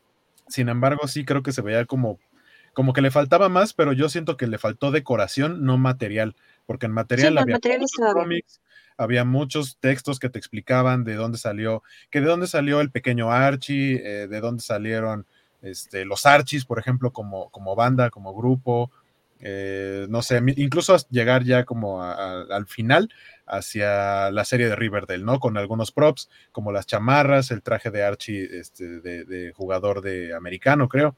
Este, y estaba muy bonito. Sin embargo, sí se lleva de calle la museografía del diseño de la exposición de Spider-Man, se lleva de calle a, las otras dos, pero digamos que yo diría que por el precio, completando las tres exposiciones, sí vale totalmente la pena. Eh, luego, hasta el final, junto a la entrada, prácticamente está la tienda del museo, en donde tienen ya piezas en general, o sea, venden cómics, venden eh, tomos de, diferente tipo. Recordé, por ejemplo, que alguna vez estuvimos aquí de invitada a Angie Cardiel de la, del Anglo y el cómic eh, o libro, eh, formato cómic que nos recomendó fue Amulet. Ahí tenían ese tipo de libros, tenían Amulet y, demás historias del estilo. Que son orientados un poco más para niños, pero de todo tipo. Y souvenirs como los pins de la Comic Con, los, los tiki, tiki mugs, que son vasos tiki para bebidas este, como samoanas, hawaianas, con hielitos y demás. Eh, vaya, mil cosas. Y, algo que, nos trajimos de souvenir de allá, que creo que era lo más caro de, las playeras, por ejemplo, pues la playera justo de la exposición de Spider-Man, que esa nomás costaba 35 dólares, todas las demás Todas las demás costaban como 25, algo así. Y esa en específico, esta 35 dólares, si, la, si, la, si le gusta. Y sí dije como, bueno, al menos la, tela está suavecita y el diseño está chido. Y pues que sí sea de algo de, lo que fui a ver. Porque, por ejemplo, tenía una playera que me gustó mucho con la, en playera negra, con la araña en rojo, que es el diseño de Miles Morales, pero pues sí siento que es algo que voy a poder encontrar en máscara de látex, en Toxic, o, me la puedo estampar yo. Metro Chabacán, sí. Exactamente, pues entonces mejor me llevo, aunque sea la que sí es del museo. Y, los, los, souvenirs tal cual del museo, como este cómic eh, especial de Archie. Eh, yo por ahí me traje una cosa que dije, esto nunca lo había visto y me pareció curioso. Es una manta de viaje que se dobla y se hace como una maletita, pero tal cual es como para si quieres irte de picnic o algún lugar donde necesites cubrirte, se hace una maletita y trae el logo del Museo de la Comic Con, entonces bueno, esto se ve bonito. Pero, pero sí, creo que vale la pena, está, está bastante bonito el lugar. Bueno, es que no eran solamente tres exposiciones, también estaba la de Pac-Man. Ah, ah la de Pac-Man. Que, justo, eh, ahí es, justo en ese lugar fue donde fuimos él y yo a, a la fiesta de Pac-Man y había esta, pues era yo creo que era el área más pequeña de las, de las otras opciones que había, esta era el área más pequeña, pero muy bien decorada, todo en, negro, muy, muy del estilo Pac-Man. Este, con maquinitas vintage, con los diferentes juegos de Pac-Man, con los diseños así en hojitas, eh, básicamente eh, dibujados los sprites de la animación del Pac-Man original, para que vieras cómo era, por ejemplo, cuando se moría y se iba haciendo chiquito, eh, los libros con la historia del, del personaje, sí, también estaba bonita, aunque esa era mucho más eh, limitada en tamaño. ese me llamó la atención, ese, ese que enseñaste ahorita, Jorge, porque de, de, regalo tenías que hacer, en realidad no era un regalo, regalo, tenías que hacer una como trivia del museo, te daban unas fotos y tú tenías que ir llenando en dónde de la exhibición, de cuál exhibición estaba esa foto. Entonces, una vez que llenabas ese, ese, esa dinámica, te regalaban esos pines que fueron de la convención que nunca sucedió. Exacto. 2020. De la Comic Con que no pasó. Entonces, es que ya era una inversión que tenían ahí en esos coleccionables, ¿no? Que estaban atorados dos años. pues mejor moverlos. Sí, estuvo la cajita ahí guardada durante, durante dos años. Es que era eso o mandarlos a las aldeas perdidas en el norte de África. como, como, como las gorras y playeras de campeones del Super Bowl que jamás lo ganaron. que si se iban a usar las playeras de 35 dólares, dice Blitz. Guapo ya la estrenó. Sí, yo la usé luego, luego al día siguiente. De hecho, la que traía en el vuelo. Guaco Top Dollar. Era eso o enmarcarla y colgarla en la sala, entonces. Este, eh, para, cerrar, ustedes que tuvieron la oportunidad de darse por allá. Bueno, antes de que se me olvide, este, yo traje toda la, toda la exposición de Spider-Man, tal cual la traigo en el celular. La vamos a subir allá con mi casa para que puedan disfrutarla. ¿Son fotos o es video? Hay fotos y algunos videos.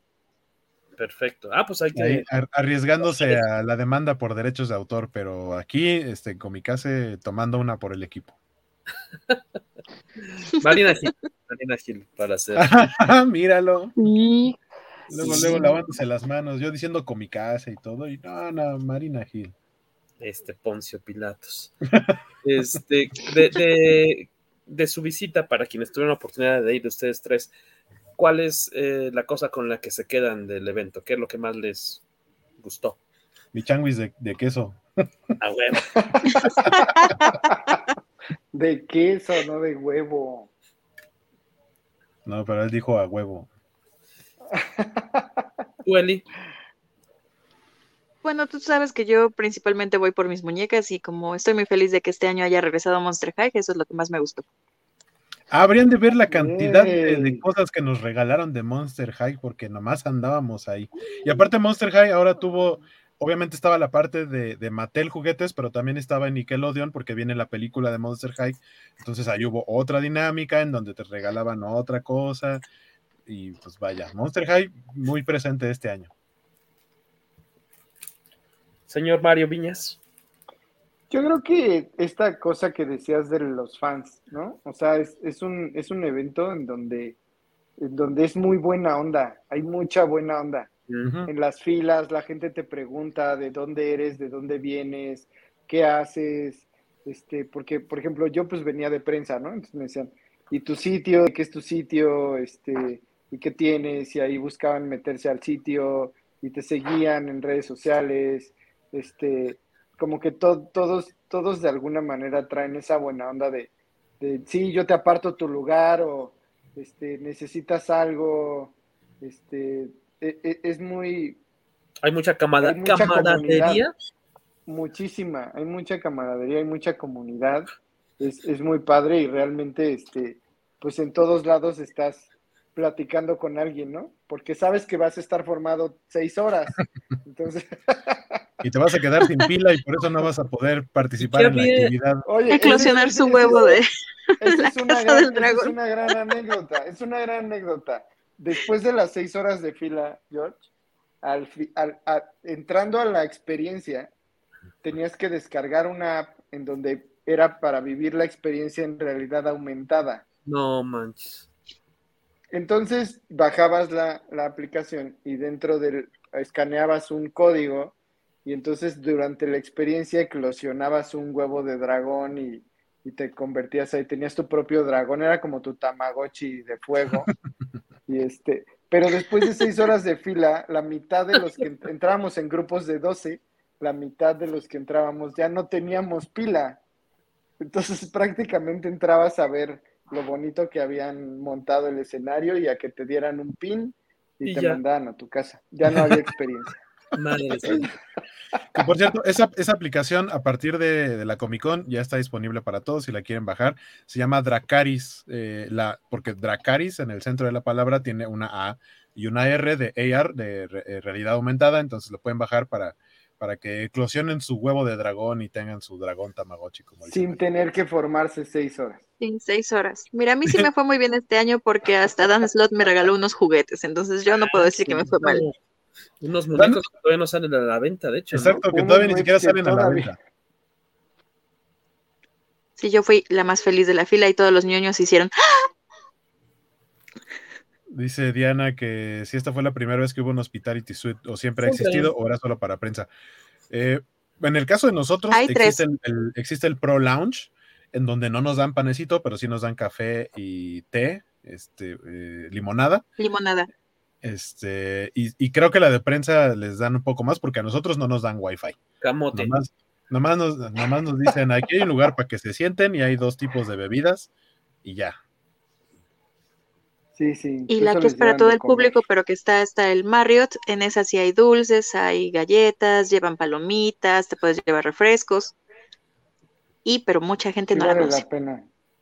Vale la pena ir al Marriott, la verdad es que ahí pusieron, no sé si siempre, ahí pusieron ahora la venta de artículos exclusivos de la convención. Sí, siempre es ahí. Playeras y pósters y muchas cosas. cubrebocas. Y, este, y la fila, mi cubrebocas y la fila era brutal, de hora y media o una cosa así terrible.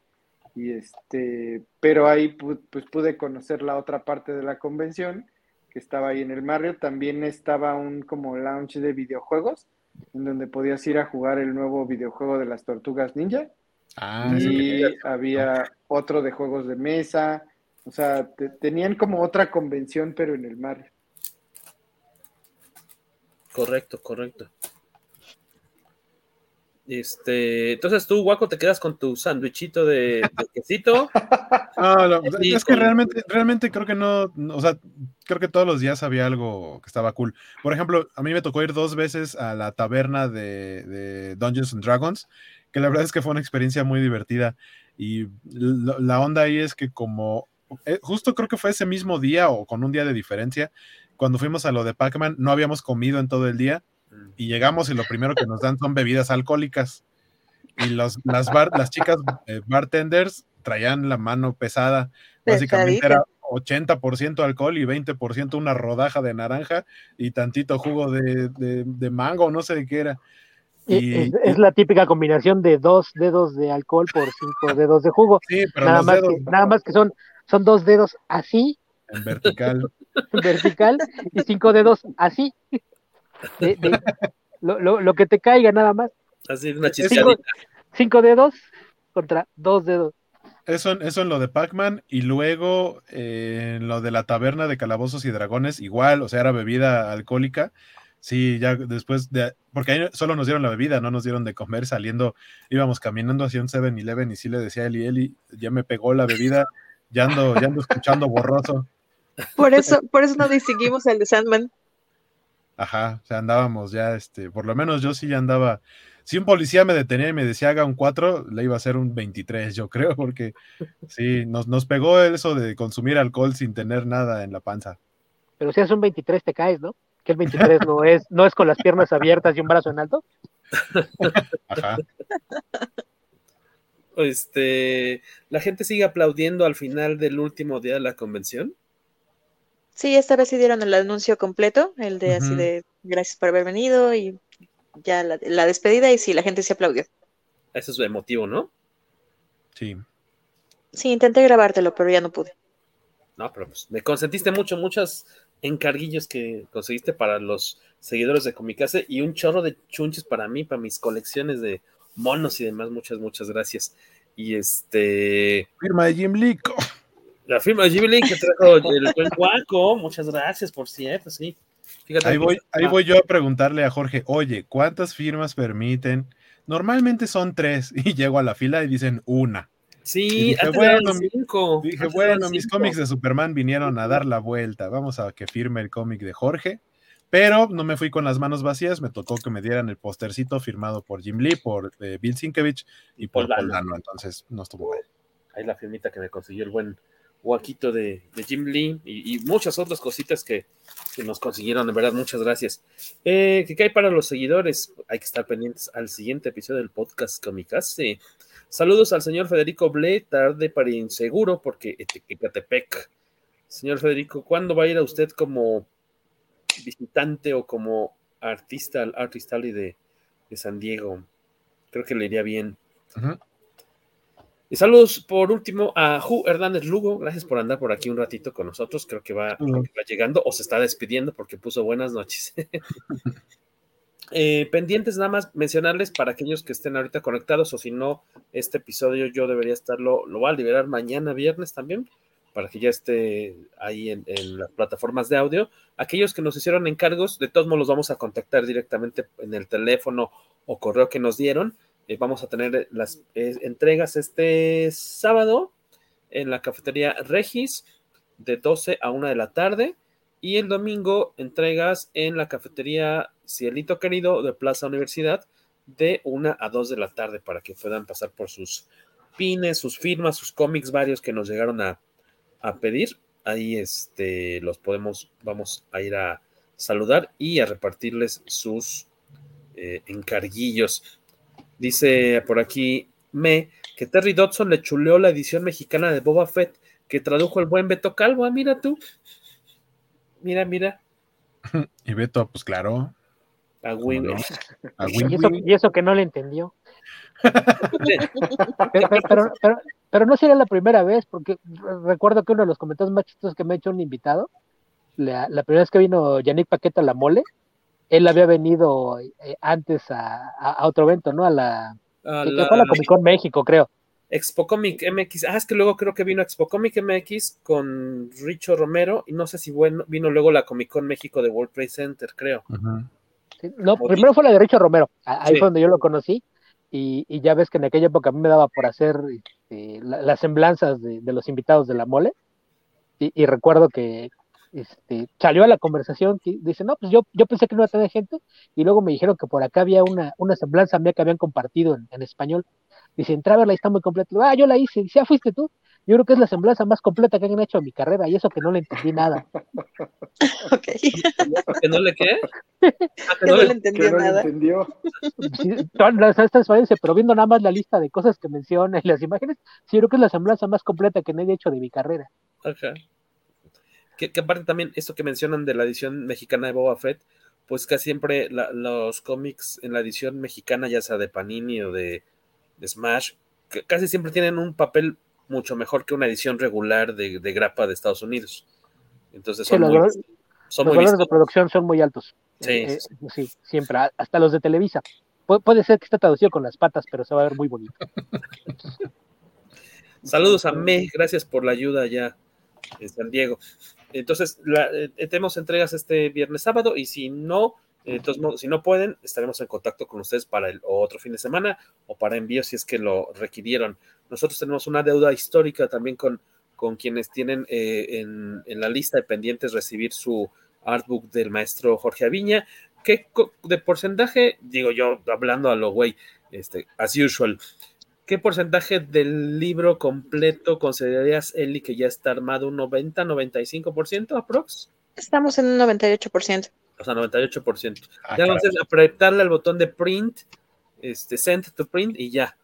Lo que eh, pasa es que tú sabes que yo soy una nerd y soy super freak, entonces necesito volver a revisar todos los nombres de todos los, de cada una de las piezas para saber que lo que está ahí es lo que realmente es que no se me haya ido ninguna letra, nada por el estilo. Entonces es la última revisión lo que le tengo que dar antes de mandarlo ya a que se vaya a las placas.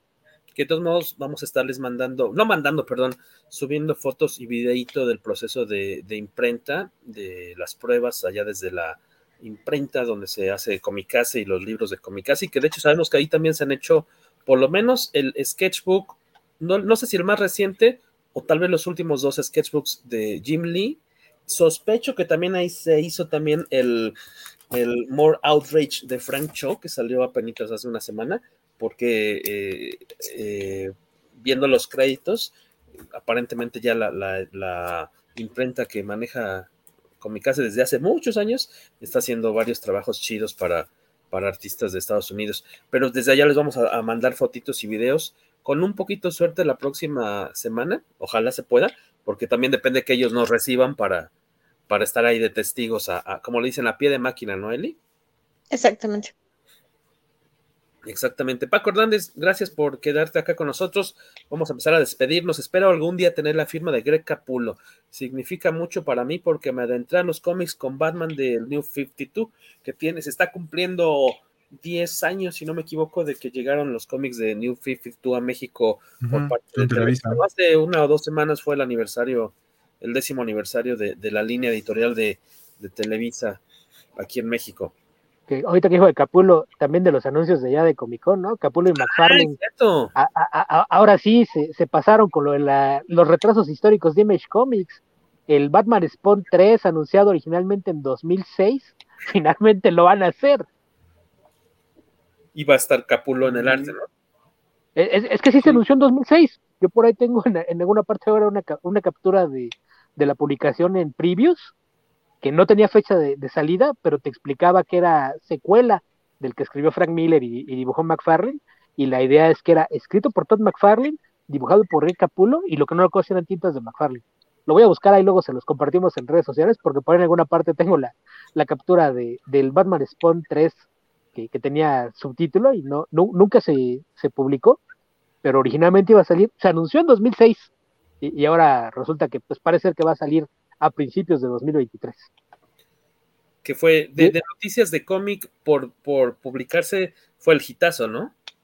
Esa... según yo sí, porque, porque aparte ya no se hacen tantos anuncios de cómic por lo mismo, de que hay mucha presencia de, otros medios, como que, que prefieren no, no, no perder el tiempo, entonces eh, algunas editoriales sí tienen eh, algún panel, pero hacen una presentación de un evento o lo que sea, pero ya no hacen anuncios como tal, ¿no? Por ahí pusieron un teaser del nuevo equipo creativo de Fantastic Four y cosas por el estilo, pero, pero anuncios como tal ya casi no hay dentro del evento. IDW anunció la secuela o precuela más bien de, de Last Running tras el exitazo de ventas de, esta saga de, Tortugas Ninja.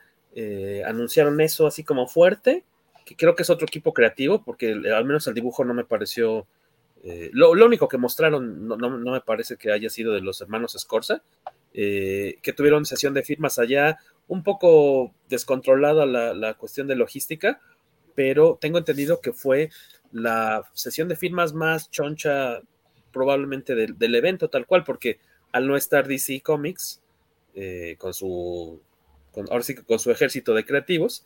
Eh, y Marvel suele tener como estas sesiones de firmas, pero son como mucho más relax, creo, o sea, son mucho más ágiles.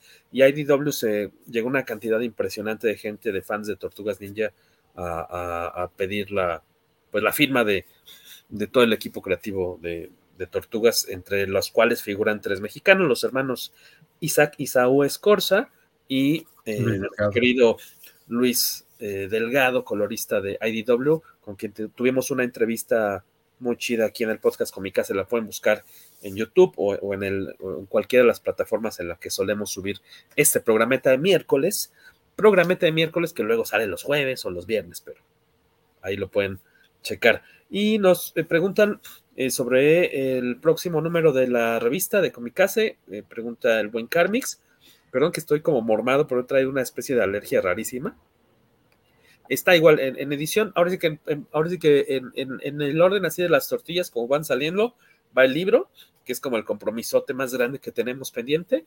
Va el libro y de ahí nos seguimos con la, con la revista. Espero que, que ya es el número 40 de la revista, un, número muy esperado por nosotros. No sabemos qué tanto sobre por los lectores de la revista, pero de este lado, pues nos emociona llegar.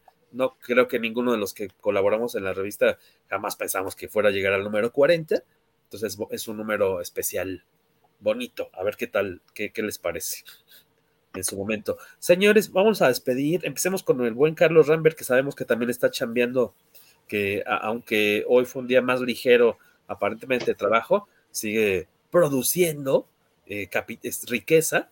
Este, Carlitos Rambert, ¿dónde te seguimos? Más bien está poniendo deudas, que es diferente. Me pueden seguir como arroba carros ramber en Instagram y en Twitter. Y ya cuando salga uno que otro proyecto, pues ahí lo anuncio. Eh, Elizabeth Hill, tienes ahí una fanpage que no tiene relación con cómics, pero sí con juguetes. Ah, bueno, mi fanpage es Monster High Fan Club. Fang.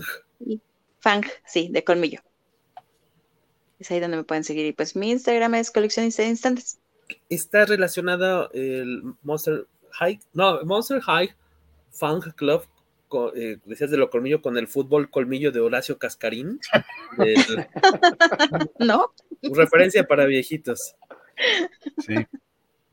Eh, pero es una fanpage sobre Monster High, en la que has prometido aquí en el podcast con mi casa de 240 has jurado solemnemente que ya vas a saber subir el maldito video ¿Qué hiciste con Guaco de, de, esta pues descripción de las vitrinas? Pues es que Guaco me prometió que íbamos a grabar con su micrófono acá super ultra pro, pero ya no pudimos grabarlo cuando estábamos allá en San Diego, entonces ya nada más voy a esperar a que me pase el video para poder grabar acá el audio y ya subirlo.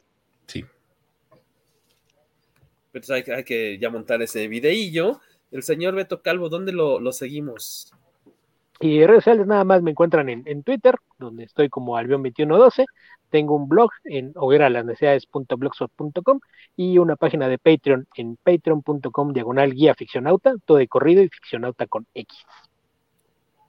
Eh, señor Mario Viñas, que esperamos que esté por acá más seguido. Normalmente no nos colgamos tanto, pero es que era este evento con demasiada pues información. Pero gracias por estar con acá, por acá con nosotros, Mario. ¿Dónde andas normalmente? En capitalcomic.com y también como Capital Comic en Facebook y en Twitter. Perfecto. El Tobalo, Jorge Tobalín en Twitter. Y eh, les recordamos, ahí estamos en las redes sociales de Comicase. Síganos, déjanos palomita o una mentada, aunque sea, en las, en las plataformas en las que estamos, aunque sea, levanten la mano y díganos, está bien culero su programa, pero aunque se vea, déjenos ahí una este, recomendación o no recomendación. Y eh, vayan, des una vueltecilla si tienen chance con la semana, eh, con la semana, con la familia, a ver eh, la Liga de las Super Mascotas. una cosa bastante entretenida, muy bonita. Nos tocó ver la versión doblada, bastante decorosa. No, no, no nos podemos quejar. me imagino que en algunas muy pocas salas estará en inglés, que sería lo interesante por ahí escuchar a Kenu Reeves como parte del elenco. Eh, John Krasinski como Superman. Krasinski como Superman, Keanu Reeves como Batman. Eh, será interesante tratar de hacer el esfuerzo de buscarla en inglés. En Cinemex, búscala en Cinemex. Cinépolis nada más la tiene en inglés en una sala VIP en Santa Fe. Oh, ok. Entonces, en Cinemex hay varias salas. Vale, vale la pena, vayan a verla. Creo que los fans de, de tal cual de los personajes de DC la van a disfrutar mucho y es para, para toda la familia, vayan a echarle el colmillo. Eh, gracias a Paco Hernández, a Rogelio Fortanel que nos mandan a saludar, nos mandan el besito de las buenas noches. Eh, muchas gracias de nuevo a, cuenta a Carlos, Carlos Rambert, a Eli Gil, a Beto Calvo, a Mario Viñas, a Guaco y a mí mismo por haber sobrevivido a un programa más del poderoso podcast. Comi. Y ahora más. A mí síganme como Skywaco porque Jorge no me dejó hablar. Adiós. De hecho. ¿A tú qué? es cierto. Skywaco en todas sus redes sociales. Ya. El señor que me consiguió el X-Men 1 firmado por Jimmy Lee. Muchas gracias. Ay, nomás. Que, que Dios te, eh, te bendiga con muchos hijos no reconocidos. Cuídense mucho, buenas noches. Bye. Bye.